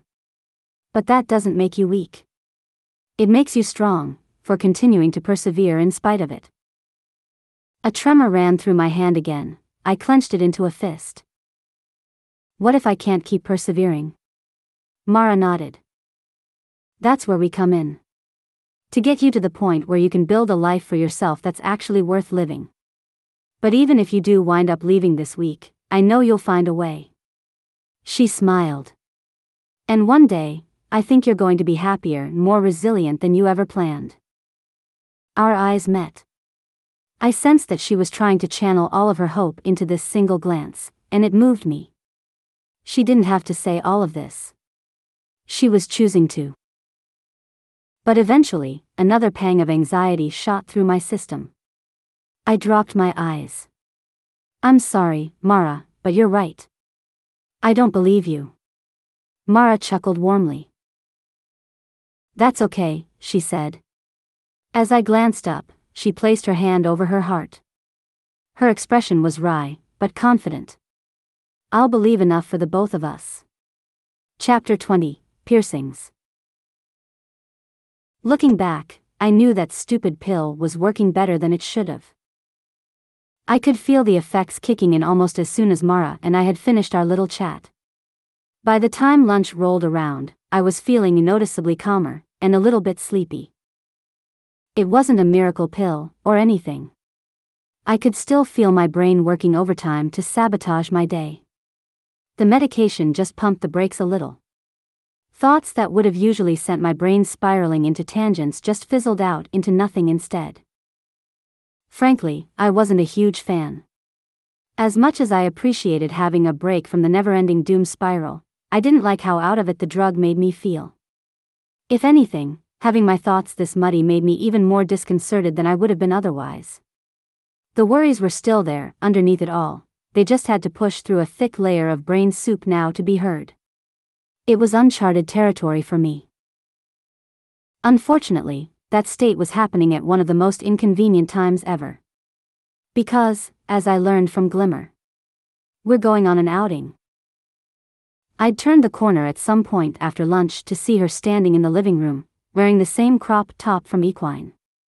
She held a bright orange bottle in her hand, based on the coconutty scent wafting through the air, I had to assume it was sunscreen. Bow walked in from the kitchen, and I saw that he was wearing his crop top as well, though he sort of always had one, so that wasn't the most reliable indicator. Still, I figured that wherever we were going was probably outdoors. It's going to be so much fun. Bow exclaimed. We've been waiting on this one for weeks now. Mermista said we dash. Wait. I want to say it. Glimmer interrupted. Bow shrugged and gestured towards her, as if allowing her to proceed. We're going, Glimmer said, her voice lowered to a reverent whisper, to the steam grotto. Her eyes were practically sparkling with excitement. The steam grotto. Right. I said, laughing nervously. That one place, where people, um. I scratched my head. Okay, I'm sorry. What exactly is a steam grotto? The look Bow and Glimmer flashed at me was a familiar one. It was the same expression kids would give in high school, when I told them I'd never seen Mean Girls before. What? How have you never heard of the steam grotto? Bow gasped. It's the most famous natural landmark in the area. It's featured on, like, every single national documentary ever made. I shuffled my feet with embarrassment. Yeah, well, I don't know. I didn't leave Horde much as a kid, to be honest. Clearly, Glimmer said, rolling her eyes. Well, today's your lucky day. This place is by far the coolest outing Bright Moon ever lets us do. Lots of people don't even get to go during their stay here. But you do. Awesome. I said, trying to sound enthusiastic. The words steam grotto still weren't conjuring a lot of thrilling images for me. So, er, what is it, exactly? Picture a bunch of gorgeous mini pools with waterfalls and gemstone cliffs and stuff. But they're naturally heated. So it's basically like a bunch of jacuzzis built straight into the ground. I scrunch my nose, struggling to imagine the appeal. Wouldn't that be hot? Exactly. She grinned. But don't worry. They have a lot of cold pools too, so it's busy all year long. And you just sit? Glimmer rolled her eyes. Yeah, Adora, you just sit. But it's more than that. I've been twice now, and it's seriously my favorite place on earth. They've even got concessions and a gift shop nearby. So you can get refreshments and stuff while you relax. Relaxing. Buying things. None of this sounded like my cup of tea. But I forced a smile anyway. Sweet. Can't wait. What should I wear, exactly? A swimsuit. Though you'll probably want to cover up somewhat beforehand. It's a pretty long walk to get in. Just then, the rest of the group burst into the living room all at once, and it was quite a sight. I'd never imagined seeing Wrong Hordak in a pair of bright blue swim trunks with yellow rubber duckies on them, but I suppose I shouldn't have been too surprised. Entrapta was wearing a white tank top with long pink swim shorts, and Hordak was wearing his normal clothes. Either he was wearing something underneath, or he didn't plan on getting in the water. It was a pretty uncomfortable looking summer outfit. I realized, suddenly, that we were missing a member of our party. She must have still been upstairs. I also realized that I need to get changed into a swimsuit and pick something to wear, preferably something a bit more season appropriate than the white long sleeve Catra had given me. An idea was emerging from the depths of my soupy brain. Be right back, you guys. Without waiting for a response, I hurried back down the hallway and towards the stairs. I took them two at a time, trying to move as quickly as possible. Without drawing attention to myself. If this was going to work, I had to catch her before she started changing. She'd be too stubborn to negotiate with otherwise. Excited, and a bit disoriented from the medication, I headed towards the door of my room and pushed my way inside without knocking. Catra was completely topless. I froze dead in my tracks. The gears of my already muddled brain stopped turning completely. Catra was topless. She had pierced nipples. I was staring. Why couldn't I stop staring? Her nipples were pierced. This is getting weird now. I needed to move. She had pierced nipples. After a few airless seconds that felt like an eternity, I tore my eyes away. Sorry. I didn't, um, I should have knocked, I stammered. I could feel my face turning beet red as I headed to my dresser and began rummaging aimlessly through my underwear drawer. I refused to look up, but her voice sounded pretty indifferent. You're good. I doubt these are the first tits you've ever seen. I almost choked on empty air. I, I've never been with a girl, if that's what you mean. I was spending way too much time in this underwear drawer. I didn't even need underwear. There was a brief pause. Adora, I meant your own. You have a perfectly good pair sitting right under your nose. Kill me. Right. Yeah. No, I, okay, you know what, I'm just gonna stop talking now. I screwed my eyes shut as tight as they'd go. Maybe I could drown in my own brain soup, if I tried hard enough. But then I heard Catra chuckle behind me, and I couldn't help but smile despite the heat in my cheeks. You can turn around, dummy. I'm decent. After praying to any god that would listen that I would act normal for once, I did a 180 degree twist on the balls of my feet, hands tucked awkwardly in the waistband of my shorts, until I was facing her. She was wearing a black sports bra now. Everything was covered up, though I was finding it hard to keep the glint of her jewelry out of my head. Was that why her chest was so noticeable without a bra? I'd thought they'd confiscated piercings when we got here, but obviously, Jesus Christ, Adora, wake up. The smirk on her face spoke volumes. But to my relief, she didn't press the issue. We're leaving at 10. You might want to pick an outfit fast. She made her way to her own dresser as she spoke, perusing the open drawers with zero urgency whatsoever. I steeled my focus. Actually, that's what I was hoping to talk to you about. Catra looked up at me, eyebrows slightly cocked.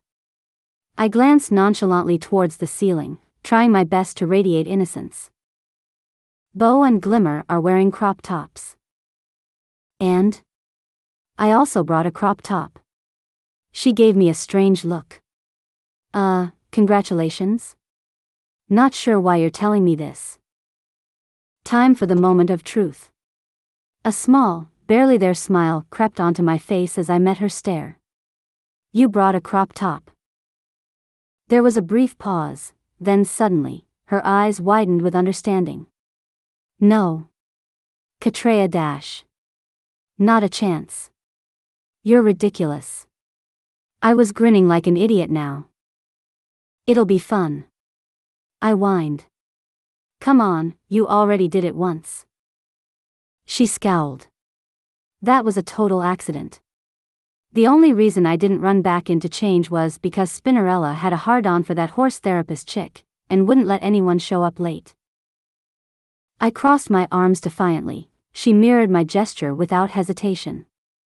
I couldn't help but notice the way her scars slipped into view with the gesture, and realized with a start that mine was probably showing too, the sleeves had shifted up a bit. I was too focused on my mission to care.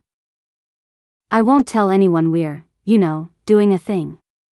You can just pretend you did it by accident again, like last time. Okay, but like, what exactly do I get out of this thing? What's the point? I fumbled a bit. It's, you, I don't know, mental patient solidarity? Matching is just fun. I shrugged helplessly. Plus, it's summer. You can, get a stomach tan, or whatever. She rolled her eyes. You really are desperate to see as much of my body as you can, aren't you, princess? I flushed. Don't try to change the subject. It won't work. You sure? Come on, Catra, please. I'll love you forever if you do. The words were out before I could second guess them. But Catra just smirked. Well, now I'm definitely not doing it. I bit the inside of my cheek to keep my face straight. Brat. Catra just smirked. We stood that way for a moment, twin pillars of defiance, neither of us willing to back down. I noticed, at random, that there was some redness around the rims of her eyes. Almost as if she'd been crying. I suddenly remembered her presence in the room during the workshop, and wondered, suddenly, if I'd interrupted anything else besides changing when I barged in here. Eventually, she sighed. What kind of crop tops does a person like you own, anyways? Shredded up lacrosse jerseys?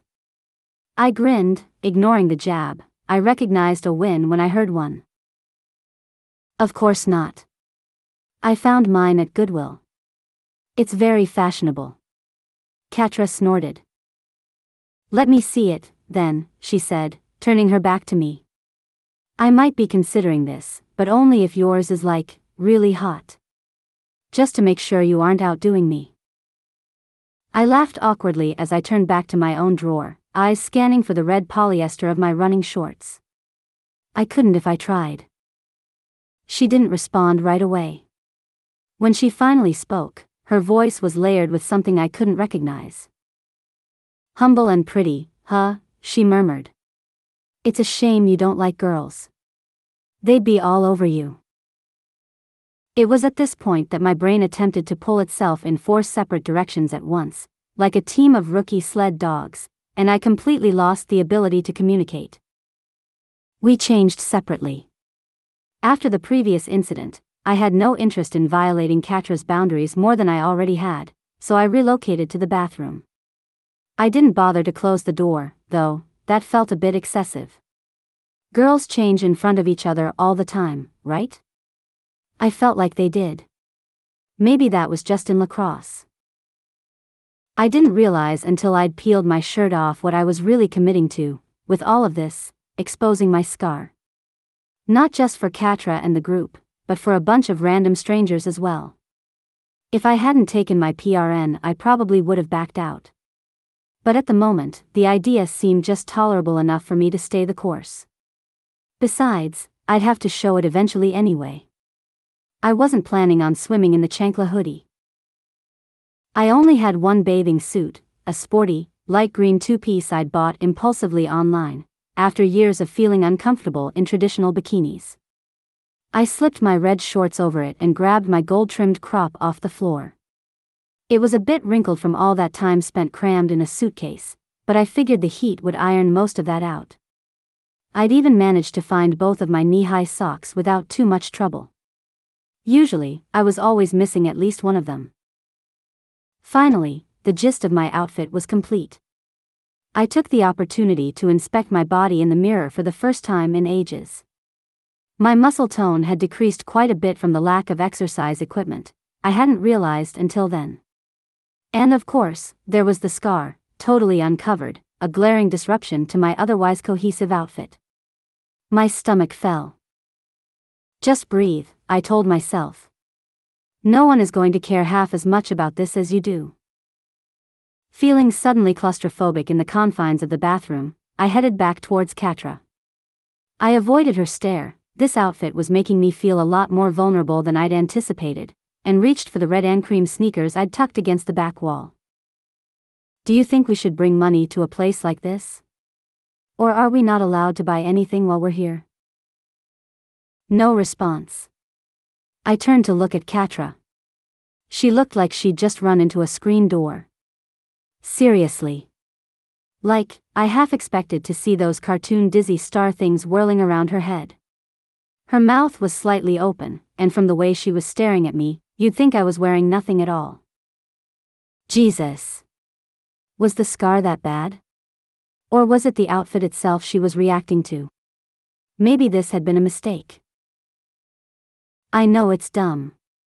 With the socks, and the matching colors, and stuff.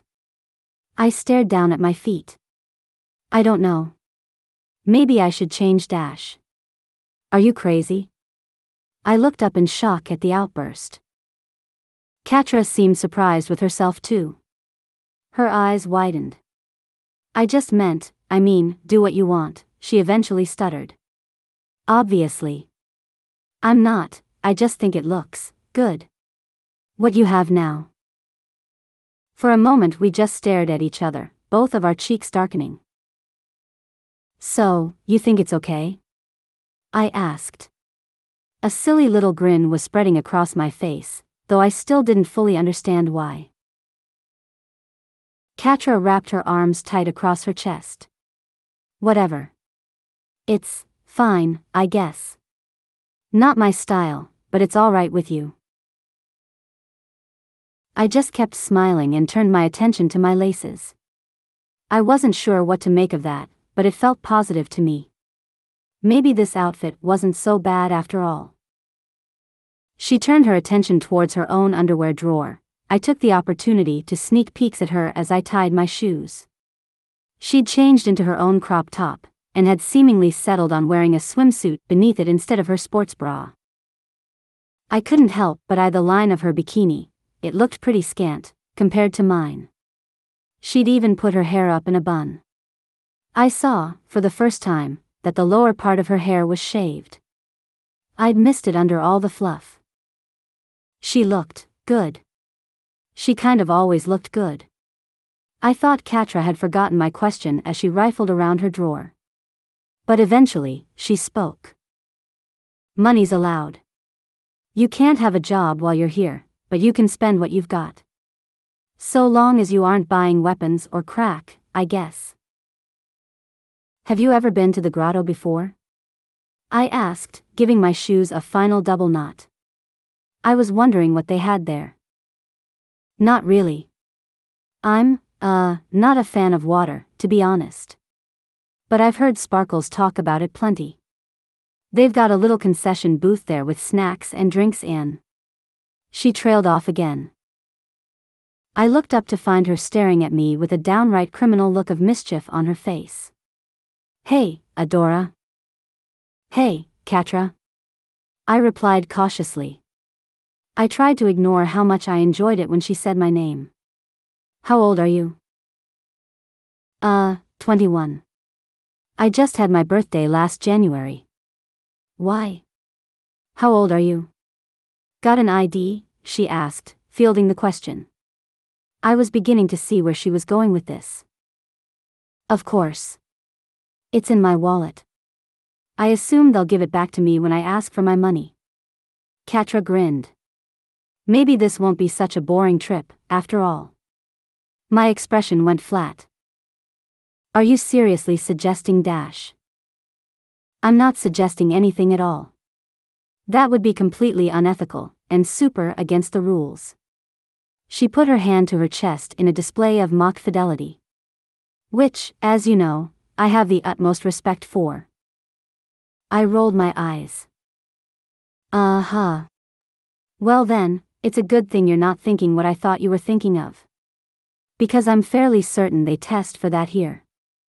You know, with the mandatory drug screenings we do every 48 hours? You're right, it is a good thing, she purred. She turned her back on me and began rifling nonchalantly through her top drawer. Though, if I was thinking about that, which, again, I'd never do, it'd probably be important to mention that alcohol leaves the urine in under 24 hours. And we just did a test about two hours ago. She was right, we'd both peed in cups this morning, to my dismay. But was she really still considering this?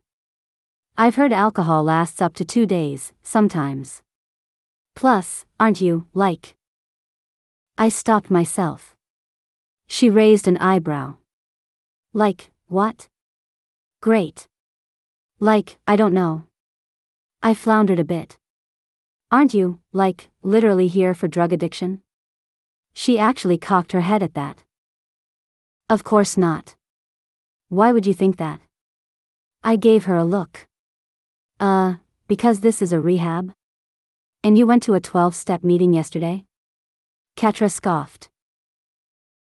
They make anyone who's ever done drugs go to those things. Honestly, I'm surprised there's only three of us. As much as I wanted to be relieved by that, a part of me was still wary. I couldn't stop playing back what Catra had said to me during equine, about the stuff she'd been through at clubs in the past. Was this a more dangerous situation than I thought? Would I be enabling her by buying something? Catra seemed to sense my hesitation. Her expression softened as she stepped closer. Hey. Her hand found my shoulder. A shiver ran down my body from the point of contact. You don't have to do anything. I was mostly just kidding about the whole idea, anyways. But if it makes you feel better, I'm genuinely not an alcoholic. She shrugged. I'm insanely fucked up.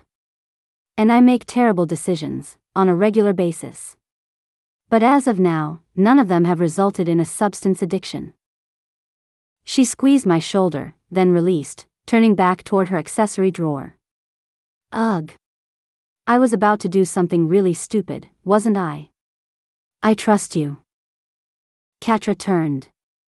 She gave me a curious look. Thanks, she said wryly. I appreciate it. She turned back to her drawer. I took a deep breath.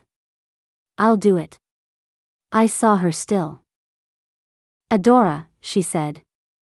Her voice was careful, but when she turned her head, I could see that she was fighting a smile. I meant what I said. You don't have to. Exactly, Adora. You don't have to. Why was I, again? Oh, right. Because I was stupid. I know, I said, trying to act casual. I want to, though. If you do. Finally, Catra turned. The look she gave me rooted me into place. It was intense alive. Then she began walking, almost intentionally slow, towards me. Am I a bad influence on you, princess? she asked. Something about the way she said it sent a chill through my body. She was in front of me now. She'd held me in her eyes almost the whole way, now, close up, I thought I might drown in them. I could sense, somehow, that she was trying to fluster me. And maybe it was the medication talking, but I felt strangely disinclined to let her. So I kept eye contact. I didn't break. Only when she began fidgeting with the tassels of my shirt did I drop my gaze to her fingers instead. A shiver passed through me as they brushed against my collarbone through my shirt. As if I was possessed by something else entirely, I spoke. Do you want to be? I asked softly. And, oh, I very much liked the response I got from that. Catra seemed to freeze in place, her fingers stilling at my collar. When I looked up, she was biting her lip to keep from smiling, but doing a pretty poor job of it. It gave me an ego boost to have drawn that kind of reaction from someone like her. Interesting, she said. When I met her gaze again, I felt my cocky facade collapse like a wall of sand. I swallowed. She seemed to be taking me in with a curious sort of intensity. I had the sudden feeling that I'd revealed more of myself than I'd intended. I couldn't tell if the thought terrified or excited me. What? I asked, all bravado gone. I could feel the flush creeping up my cheeks now. I don't, why? A slow smile spread across Catra's face. She shrugged. Nothing. Then, in one fluid movement, she flicked my tassels over my shoulder and gently slid past me on her way out the door. I exhaled as quietly as I could. For just a moment, I allowed myself a stupid, giddy smile. I was beginning to think this girl was going to kill me long before my anxiety did.